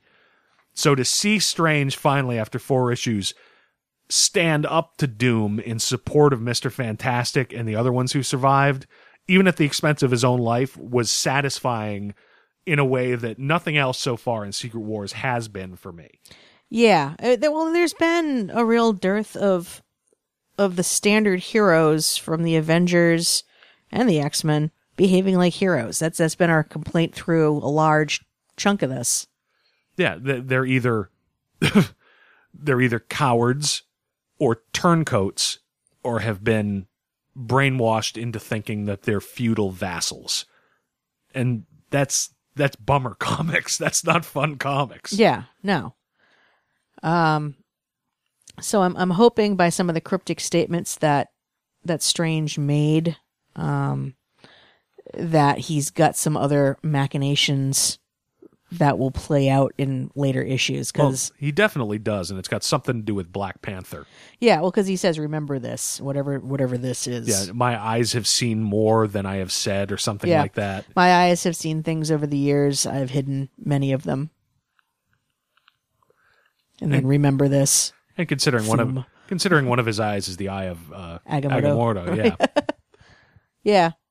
Uh, the best element in this book to me, um, that was at least explicitly name checked, and I should have seen it. It it never really registered with me, but it was made clear in this issue.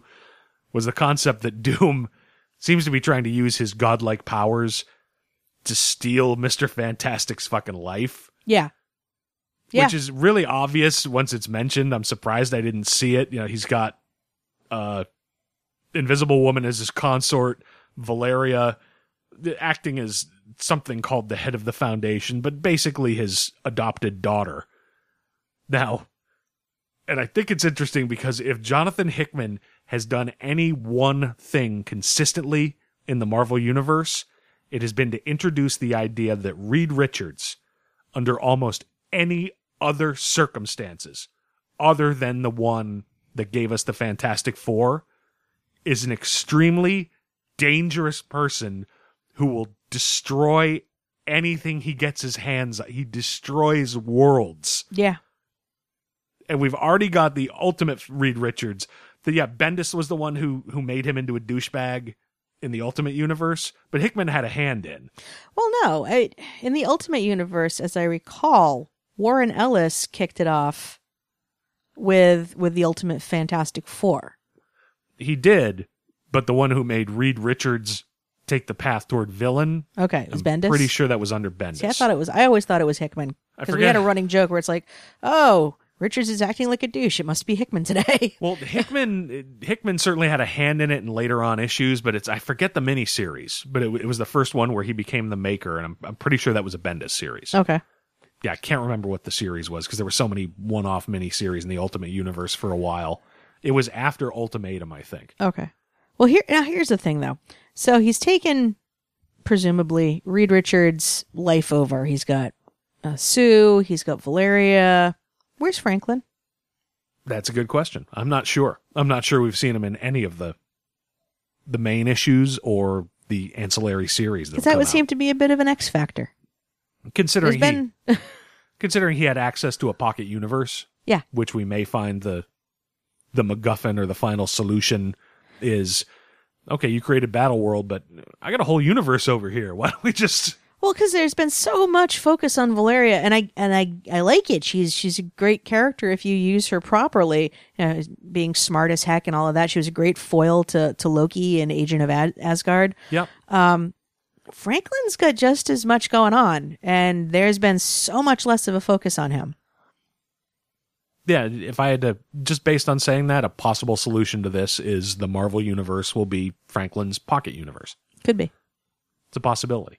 Other than we've heard rumors of the Silver Surfer and uh, what's her face going around and rebuilding the universe. Oh, that's right. Yeah, that got mentioned at a panel. Yeah. Well, it, it could be the canvas they choose to draw on is Franklin's universe. Could be. It's Maybe. fun to it's fun to make shit up and speculate. It I don't know. It is. the other interesting thing so yeah if if there's a potential that doom is about to see a very dangerous mr fantastic namor is part of the cabal so if namor sees that Well, Namor was one of the ones that was sent away. right he was there as part of the cabal Was he? Okay. yeah so if namor realizes I thought that the Su- Cabal was all still in the force field. um th- they were but namor was part of the cabal Okay. toward the end of New Avengers, before we got into Secret Wars, Black Panther basically stabbed, tried to murder, knocked down, ejected Namor from the Illuminati because of Namor's destruction of Wakanda Got it. uh, A versus X. Got it. Okay. All right. But yeah, once Namor sees Susan Richards is under the thrall of Doctor Doom, now Namor is going to fight extra hard too. Good point. So yeah, Doom, Doom and his avarice may have created the seeds of his own destruction. And yeah, that was encouraging stuff. It was the most encouraging issue of Secret Wars so far, but the problem is getting back to everything we said about this from the beginning, that's not really saying much. Yeah. Because it's an issue where, yep, it's encouraging, but Doom still killed Cyclops and Doctor Strange. The the brightest idea that we have here is that Reed Richards will go rogue and stress test Doom's codpiece, so to speak. I don't want to see that. and and for all the you know oh there's there's finally doom has to get his hands dirty and there's people standing up to challenge him the only people who really directly face to face challenge him other than doctor strange are fucking thanos and cyclops yeah. and Well, who are uh, Cyclops because he's got the Phoenix power, thinks he has the cojones and the juice to do it, and Thanos, who is the the the Mad Titan, he's got godlike fucking power. Yeah but also this is a comic book that's supposed to have some fun in it nobody fucking likes thanos and cyclops nobody wants thanos or cyclops to win I know. it, it's like it's So it's it's like It's like, it's like watching the 2004 Yankees playing the 86 Mets.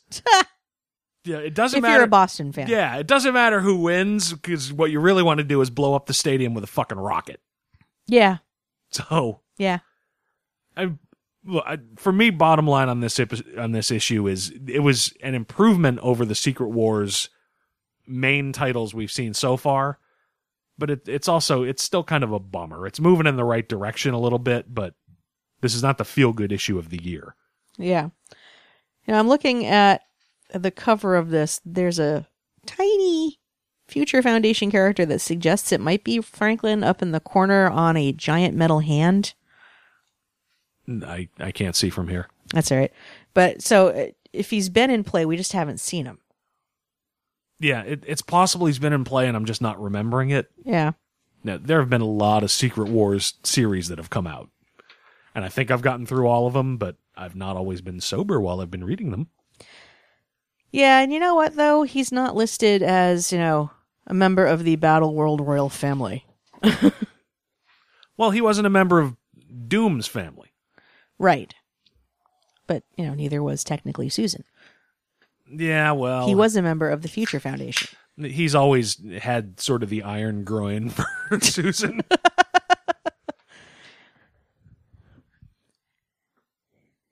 The invisible woman, the, the most attractive woman in the world. She looks like whatever you want. You can't see her. yeah, there you go. All right. Anything else on this? You want to move on? Let's to, move uh, on. uh, want to move on to We Stand on Guard? Yeah, let's talk about that. All right. So yeah, We Stand on Guard number one, uh, written by Brian K. Vaughan, uh, art by Steve Skroce, the- I think. What kind of parents would name their kid that? Anyway, it's uh it's 2112 in Canada. So hi Rush fans. and uh some asshole with a drone has blown up the White House. So this drops the same week that Rush finally makes the cover of Rolling Stone. Uh apparently, yeah. Uh, and on Independence Day. We'll Yeah. talk about that in a second. uh so yeah, uh someone's blown up the White House with a drone. Whoever's in charge after the bomb goes off apparently really, really fucking hates Celine Dion or something because they launch a massive cruise missile strike against Canada within about an hour. We cut to 12 years later. One of the survivors of the original attack hooks up with the 2 4, which is a resistance group uh, fighting to defend one of the empty ass ends of nowhere that seems to make up huge chunks of Canada. Yep. Think Wolverines in uh, Red Dawn. uh, they are attacked by giant robots. And uh, surprise, America has giant robots now, apparently. And uh, everything goes to hell. This is an interesting premise because we spend so much time um, thinking of Canada as innocuous and possibly even beneath notice. So, what would they have done Uh, to, to, to to our listeners in Canada, when we say we, it's it's the American we. We think very highly of you. Yeah, on a personal level, Rob and I think you guys are fucking awesome. Boorah, like universal healthcare and shit. Um, Uh, I'm I'm like a 16th French Canadian. You bitch! How dare you? I'm like a quarter French Canadian, and fuck you. okay then. So yeah. Fuck you, I'm sick. Oh Canada. Rob and I were talking last night about like best comebacks to like if you've said something to piss someone off. yeah, it's from Hunter Thompson. Just say fuck you, I'm sick. Next question. but uh, you know this is an interesting premise to me i i'm i'm curious you know why why are we attacking canada what what did they do they say it's it's you know apparently the us wants their water um well, yeah, it's that we are given and again, this is a hell of a book to read. it would Uh, seem more likely that we would want their tar sands that we currently can't have yeah, but you, forget about the water thing. That was just some Joe Blow grunt saying they want our water. Yeah, Yeah. that that's like you know people screaming we're going to war in Iraq for oil. right You know, if we did, I'm still paying three bucks a gallon for gas. That was a shitty war.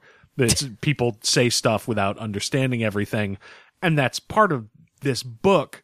Is we have limited information. All we know is somebody blew up the White House yep and then America bombed Canada. That's all we know. It's not enough information to be able to tell what really happened. right And the the problem is with the way this book is presented, the only inference we can draw is that America's just trigger happy and nuts for war, yeah just based on what's given to us.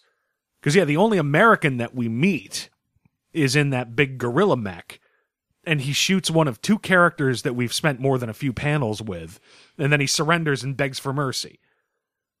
So it's that. yeah i should have seen it coming it was it was very walking dead in a way it's like all right we're getting all of this information and character build up on this one guy oh dead Well, it's yeah, but that's the America that we see. I'm going to shoot first and then say, "Whoops, sorry, made a mistake." You know, and and it's weird because the rest of this book is so fucking loaded with tropes from like World War II war movies. yeah It almost forces you to see the U.S. like Germany in World War II. Yeah, you've got your ragtag unit, you know, with people from all different parts of the country. Know, you've got you know a famous actor who has you know been conscripted to join the you know the, The join T4, the troops. yeah. So yeah, I mean, think all of those actors who were in World War II. yep You know, you've got somebody asking who won the Stanley Cup to see if they're a spy. That's straight out of all those fucking movies Yeah. where it's like, who was the starting center fielder for the Washington Generals in 1938? yeah, and yeah, the the whole trying to decide if they should make the capture soldier, the captured uh, soldier, if they should take him as prisoner. That's right out of Saving Private Ryan, except the people in this comic book make the right decision. yeah yeah So Um, it is designed to have us look at this unit and make us think of the good guys in an American World War II movie. And yeah, you take that and the lack of actual information that's provided around this actual terrorist attack and response, and you're kind of forced to look at the United States like Germany in 1939. And we're the fucking bad guy in this book, and we don't know why. I mean, granted, it's a conclusion that half the world came to sometime around 2002, but yeah, the way that most of the United States feels about the New England Patriots, the rest of the world feels that way about us. yeah, and and you're right. There's loads of sort of subtext going on here. The idea that America would go to war to seize a natural resource. Yeah. You know, the idea that America would go to war using mostly drones and unmanned technology, which to me was kind of interesting because the concept of if that's the way the war has been presented in this, if they're now sending manned mechs into battle, it must be for an important reason. Yes. And I would like to know that reason. Yeah. Um and and they set up some other things that are more long term. This this girl and her brother at the beginning of the book are, are shown to be the only survivors of an attack on their their home and then her brother when we see her years later has been captured and is presumably in an American det- detention camp somewhere. Yeah, but there was something about that family. Because I Yeah, mom that- was high level something or other. mom was uh, yeah it's she was high level something or other but if you look at the big double page splash was missiles hitting i imagine montreal but could be toronto i'm Yeah. not familiar with canadian skylines but I think this is supposed to be Montreal because she also makes the point of saying to one of the characters later in the book that their French sucks. Um, that that i also thought of but yeah. but no it's But no, if you look, there's this is like the old town in the background, and then the the newer construction you can say anything you want. The last time I was in Montreal, I was 19 years old, shit faced, and vaguely remember the interior of Club Super Sex. I don't, I don't care what you say. I'm not going to know. If you vaguely remember the interior of Club Super Sex, you didn't have enough to drink. I was distracted from the interior furnishings by other things in the club. My parents went to Montreal, Canada. Here, obligatory sad Amanda story from childhood. Oh Jesus! My parents went to Canada. Uh, I went to Montreal for my mother's 40th birthday. What I remember about this were two things. My mother coming home, um, having decided that the best way to celebrate becoming 40 was to get a tattoo of a butterfly on her ass, which slowly became Mothra over the years. Oh and now you have that vision. Um, I love you, mom. The the other piece was my dad coming home telling stories of St. Catherine Street, where apparently there was a hawker outside of Club Super Sex extolling that all of his girls were virgins. I uh, I've been to Club Super Sex. That is uh, that's a fib. I was 15 years old. and this is what my parents came home and regaled me with. So, getting back to this. I Just want to suck the joy out of everything. Yes, getting back to this. Um But yeah, my- she's she's a high level something. We just don't know. It's not what. even that. I was the double page spread shows it's a missile attack on Montreal, but if you look at the aftermath of them hitting the apartment, there is clearly Oh no, it's Ottawa. It says right here, Ottawa, Ontario. Okay, so it's Ottawa. Club Super Sex is intact. I feel good about this. I'm sorry, you were about to say. After the missile attack, for the fourth fucking time, there is a panel of a drone looking into the window, seeing nothing there, and flying away. Good So point. there was specifically a drone sent to that house. No, you're right. Yep, there it is. Yeah. Plus, you know, you mentioned oh she was some kind of high level thing. There was clearly something weird and rotten going on in Canada before the war because of the mother saying that she could lose her clearance and maybe her job if anyone just overhears her kids saying something anti-Canadian or Right. that Canadian could be anti-American. Yeah, I want to know what that is. I want to know what it is with that family.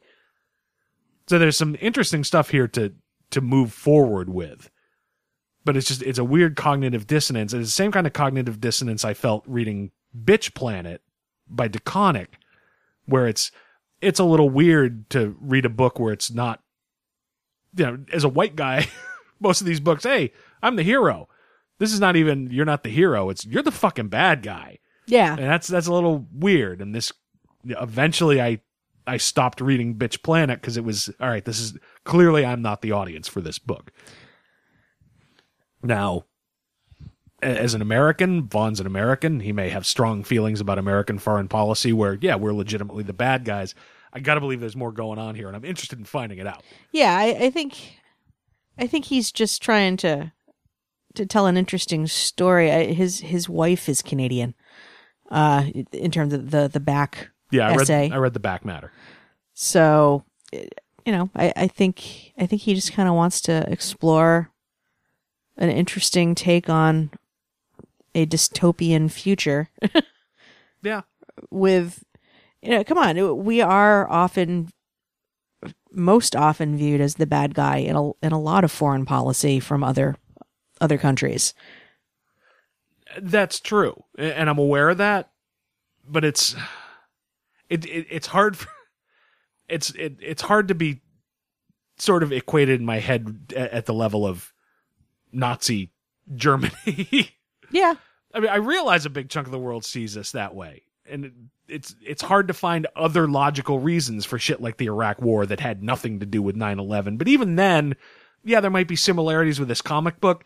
But it, at least my brain says, well, y- you know what? We didn't turn right around after 9/11 and, and bomb Baghdad. They at least took a few months to bullshit us in the public and try and trick us into thinking it was a good idea. Well, that's just it. We don't we don't know down the line if we're going to see a book from from the American point of view or in terms of you know wh- what was happening on their side of the border, our side of the border. And it's a, I know it's, there, there's going to be that stuff. Yeah. Vaughan does not write simplistic books, be it Y: The Last Man. As I say, this is the Ex man Machina. responsible for for Y: The Last Man, which is also another. Yeah. You know, if you want something that's going to absolutely make you consider that you might be the bad guy, even though Hero was the the last man standing, and it was told from his point of view. Right. It's it's hard to believe that the dudes are supposed to be considered the hero in the book.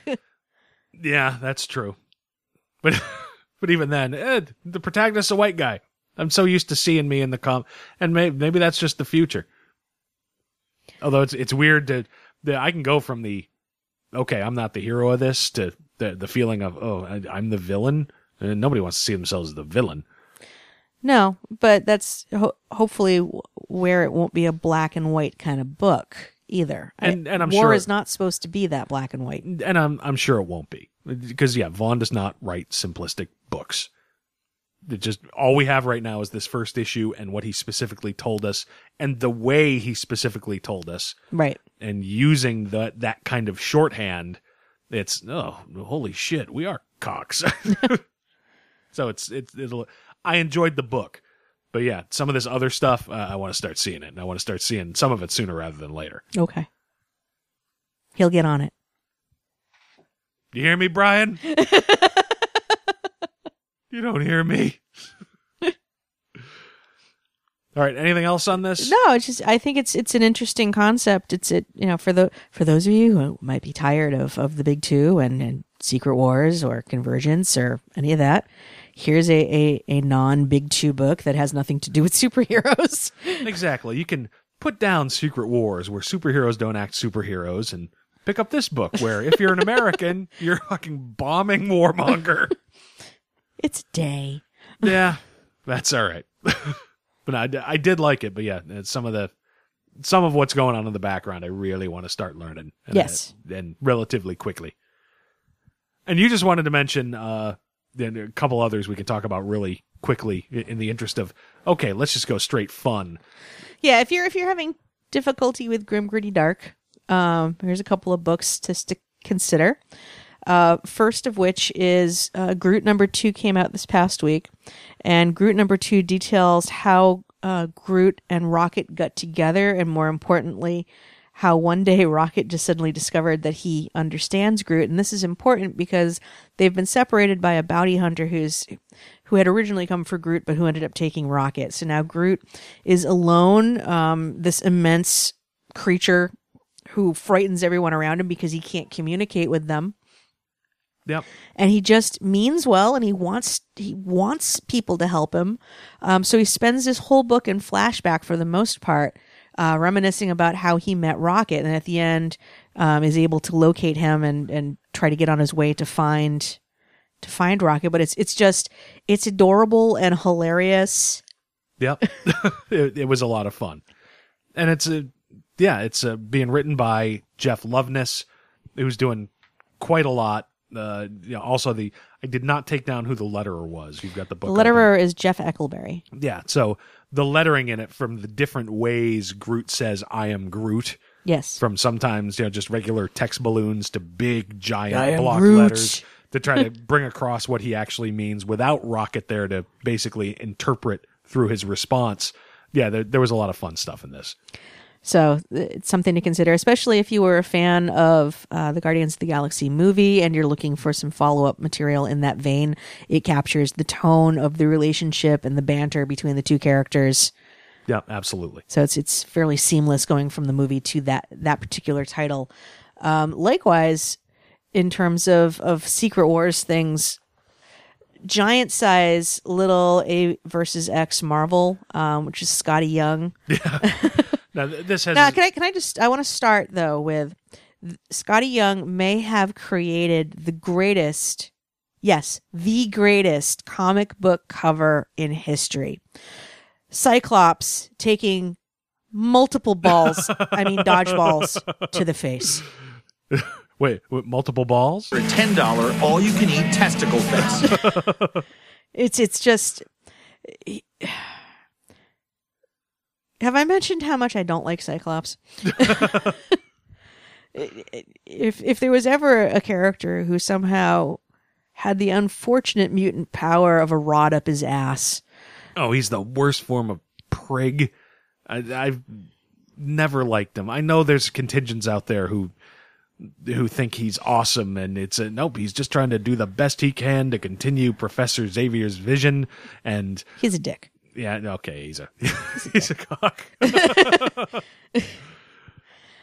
so this is the premise is you've got little Avengers, little X Men, and they're all going to school on Battle World in a place called We- uh, not Westchester. That's the other book. marville Marville. Thank you. Westchester is the uh, the X Men ninety two book by Chris Sims last week. yeah marville when i saw that region on the secret Yeah. wars map i'm like oh, Not, not the bill jemas oh jesus No, but it's it's so they they go to school together. They're constantly getting into to schoolyard scraps. Um, Skottie Young just has, if you are have been living under a rock, has this adorable um oh yeah way of drawing these characters as little guys. almost the marvel universe by way of calvin and hobbes Yeah. Okay, that's an excellent way to describe it. Um, and so they they get into this giant dodgeball fight um, during recess, and then they have to come in, and they, they they're having class with Professor Xavier, and there are these new kids in town, Zachary and Zoe.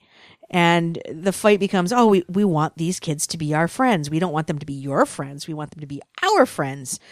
yep And so they they both invite these two new new kids to come and and join their clubhouse. Of course, their clubhouses are right next to each other because that Yep. makes all the sense. big tree houses Big tree houses. adjoining trees Um, and there's just these cute little moments where it, you you meet like the little Ghost Riders. How was school today, Johnny? Did you do what we talked about? Yes, but Professor Xavier said I shouldn't be exacting vengeance during social studies. it's true. You should wait till recess, Johnny. exactly that's that's what it's for um, you know, Namor has has fish tank where he's he's keeping his little fish buddies alive until they can, you know, once again rule the seas. But the, the fish just want to eat him. yep Um, little Watcher, Dad, will you please stop watching me? just these cute little moments. So if if if you're tired by some of the things that are happening in comics and you just want something that's going to make you laugh, read this book. Um, there is one glorious panel during the dodgeball fight where Cyclops takes a dodgeball to the side of the head with such violence his visor explodes Yeah. and just his face is deformed and he's shocked that I would buy that panel Oh yeah, and and then he's absolutely un unable to control his power for the rest of of of the the game, and he has to sit on his knees in the middle of the playground because he can't move because otherwise he, he's going to risk hurting people, and so he's basically fetal on the playground after taking the ball to the face. and Dupe Dupe is the uh, the referee. and they call him Mr. Pickle Yeah, quiet pickle or passive rules. um, and and I've noticed it for the second week in a row, and I don't know if this is just a running theme where this happens in one book every week, but um, yet again another swipe at '90s style art. Um, possibly Rob Liefeld, but it, it was totally well, because there's Lil Cable.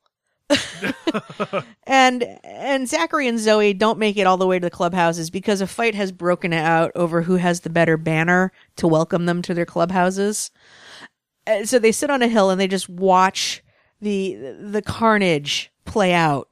And and Scarlet Witch and Cable are going at each other and Zachary says to Zoe, you know, big guns mix shoulder pad and the girl with the weird face things. hmm. And she she replies, I got twenty dollars on Pouchy McGee.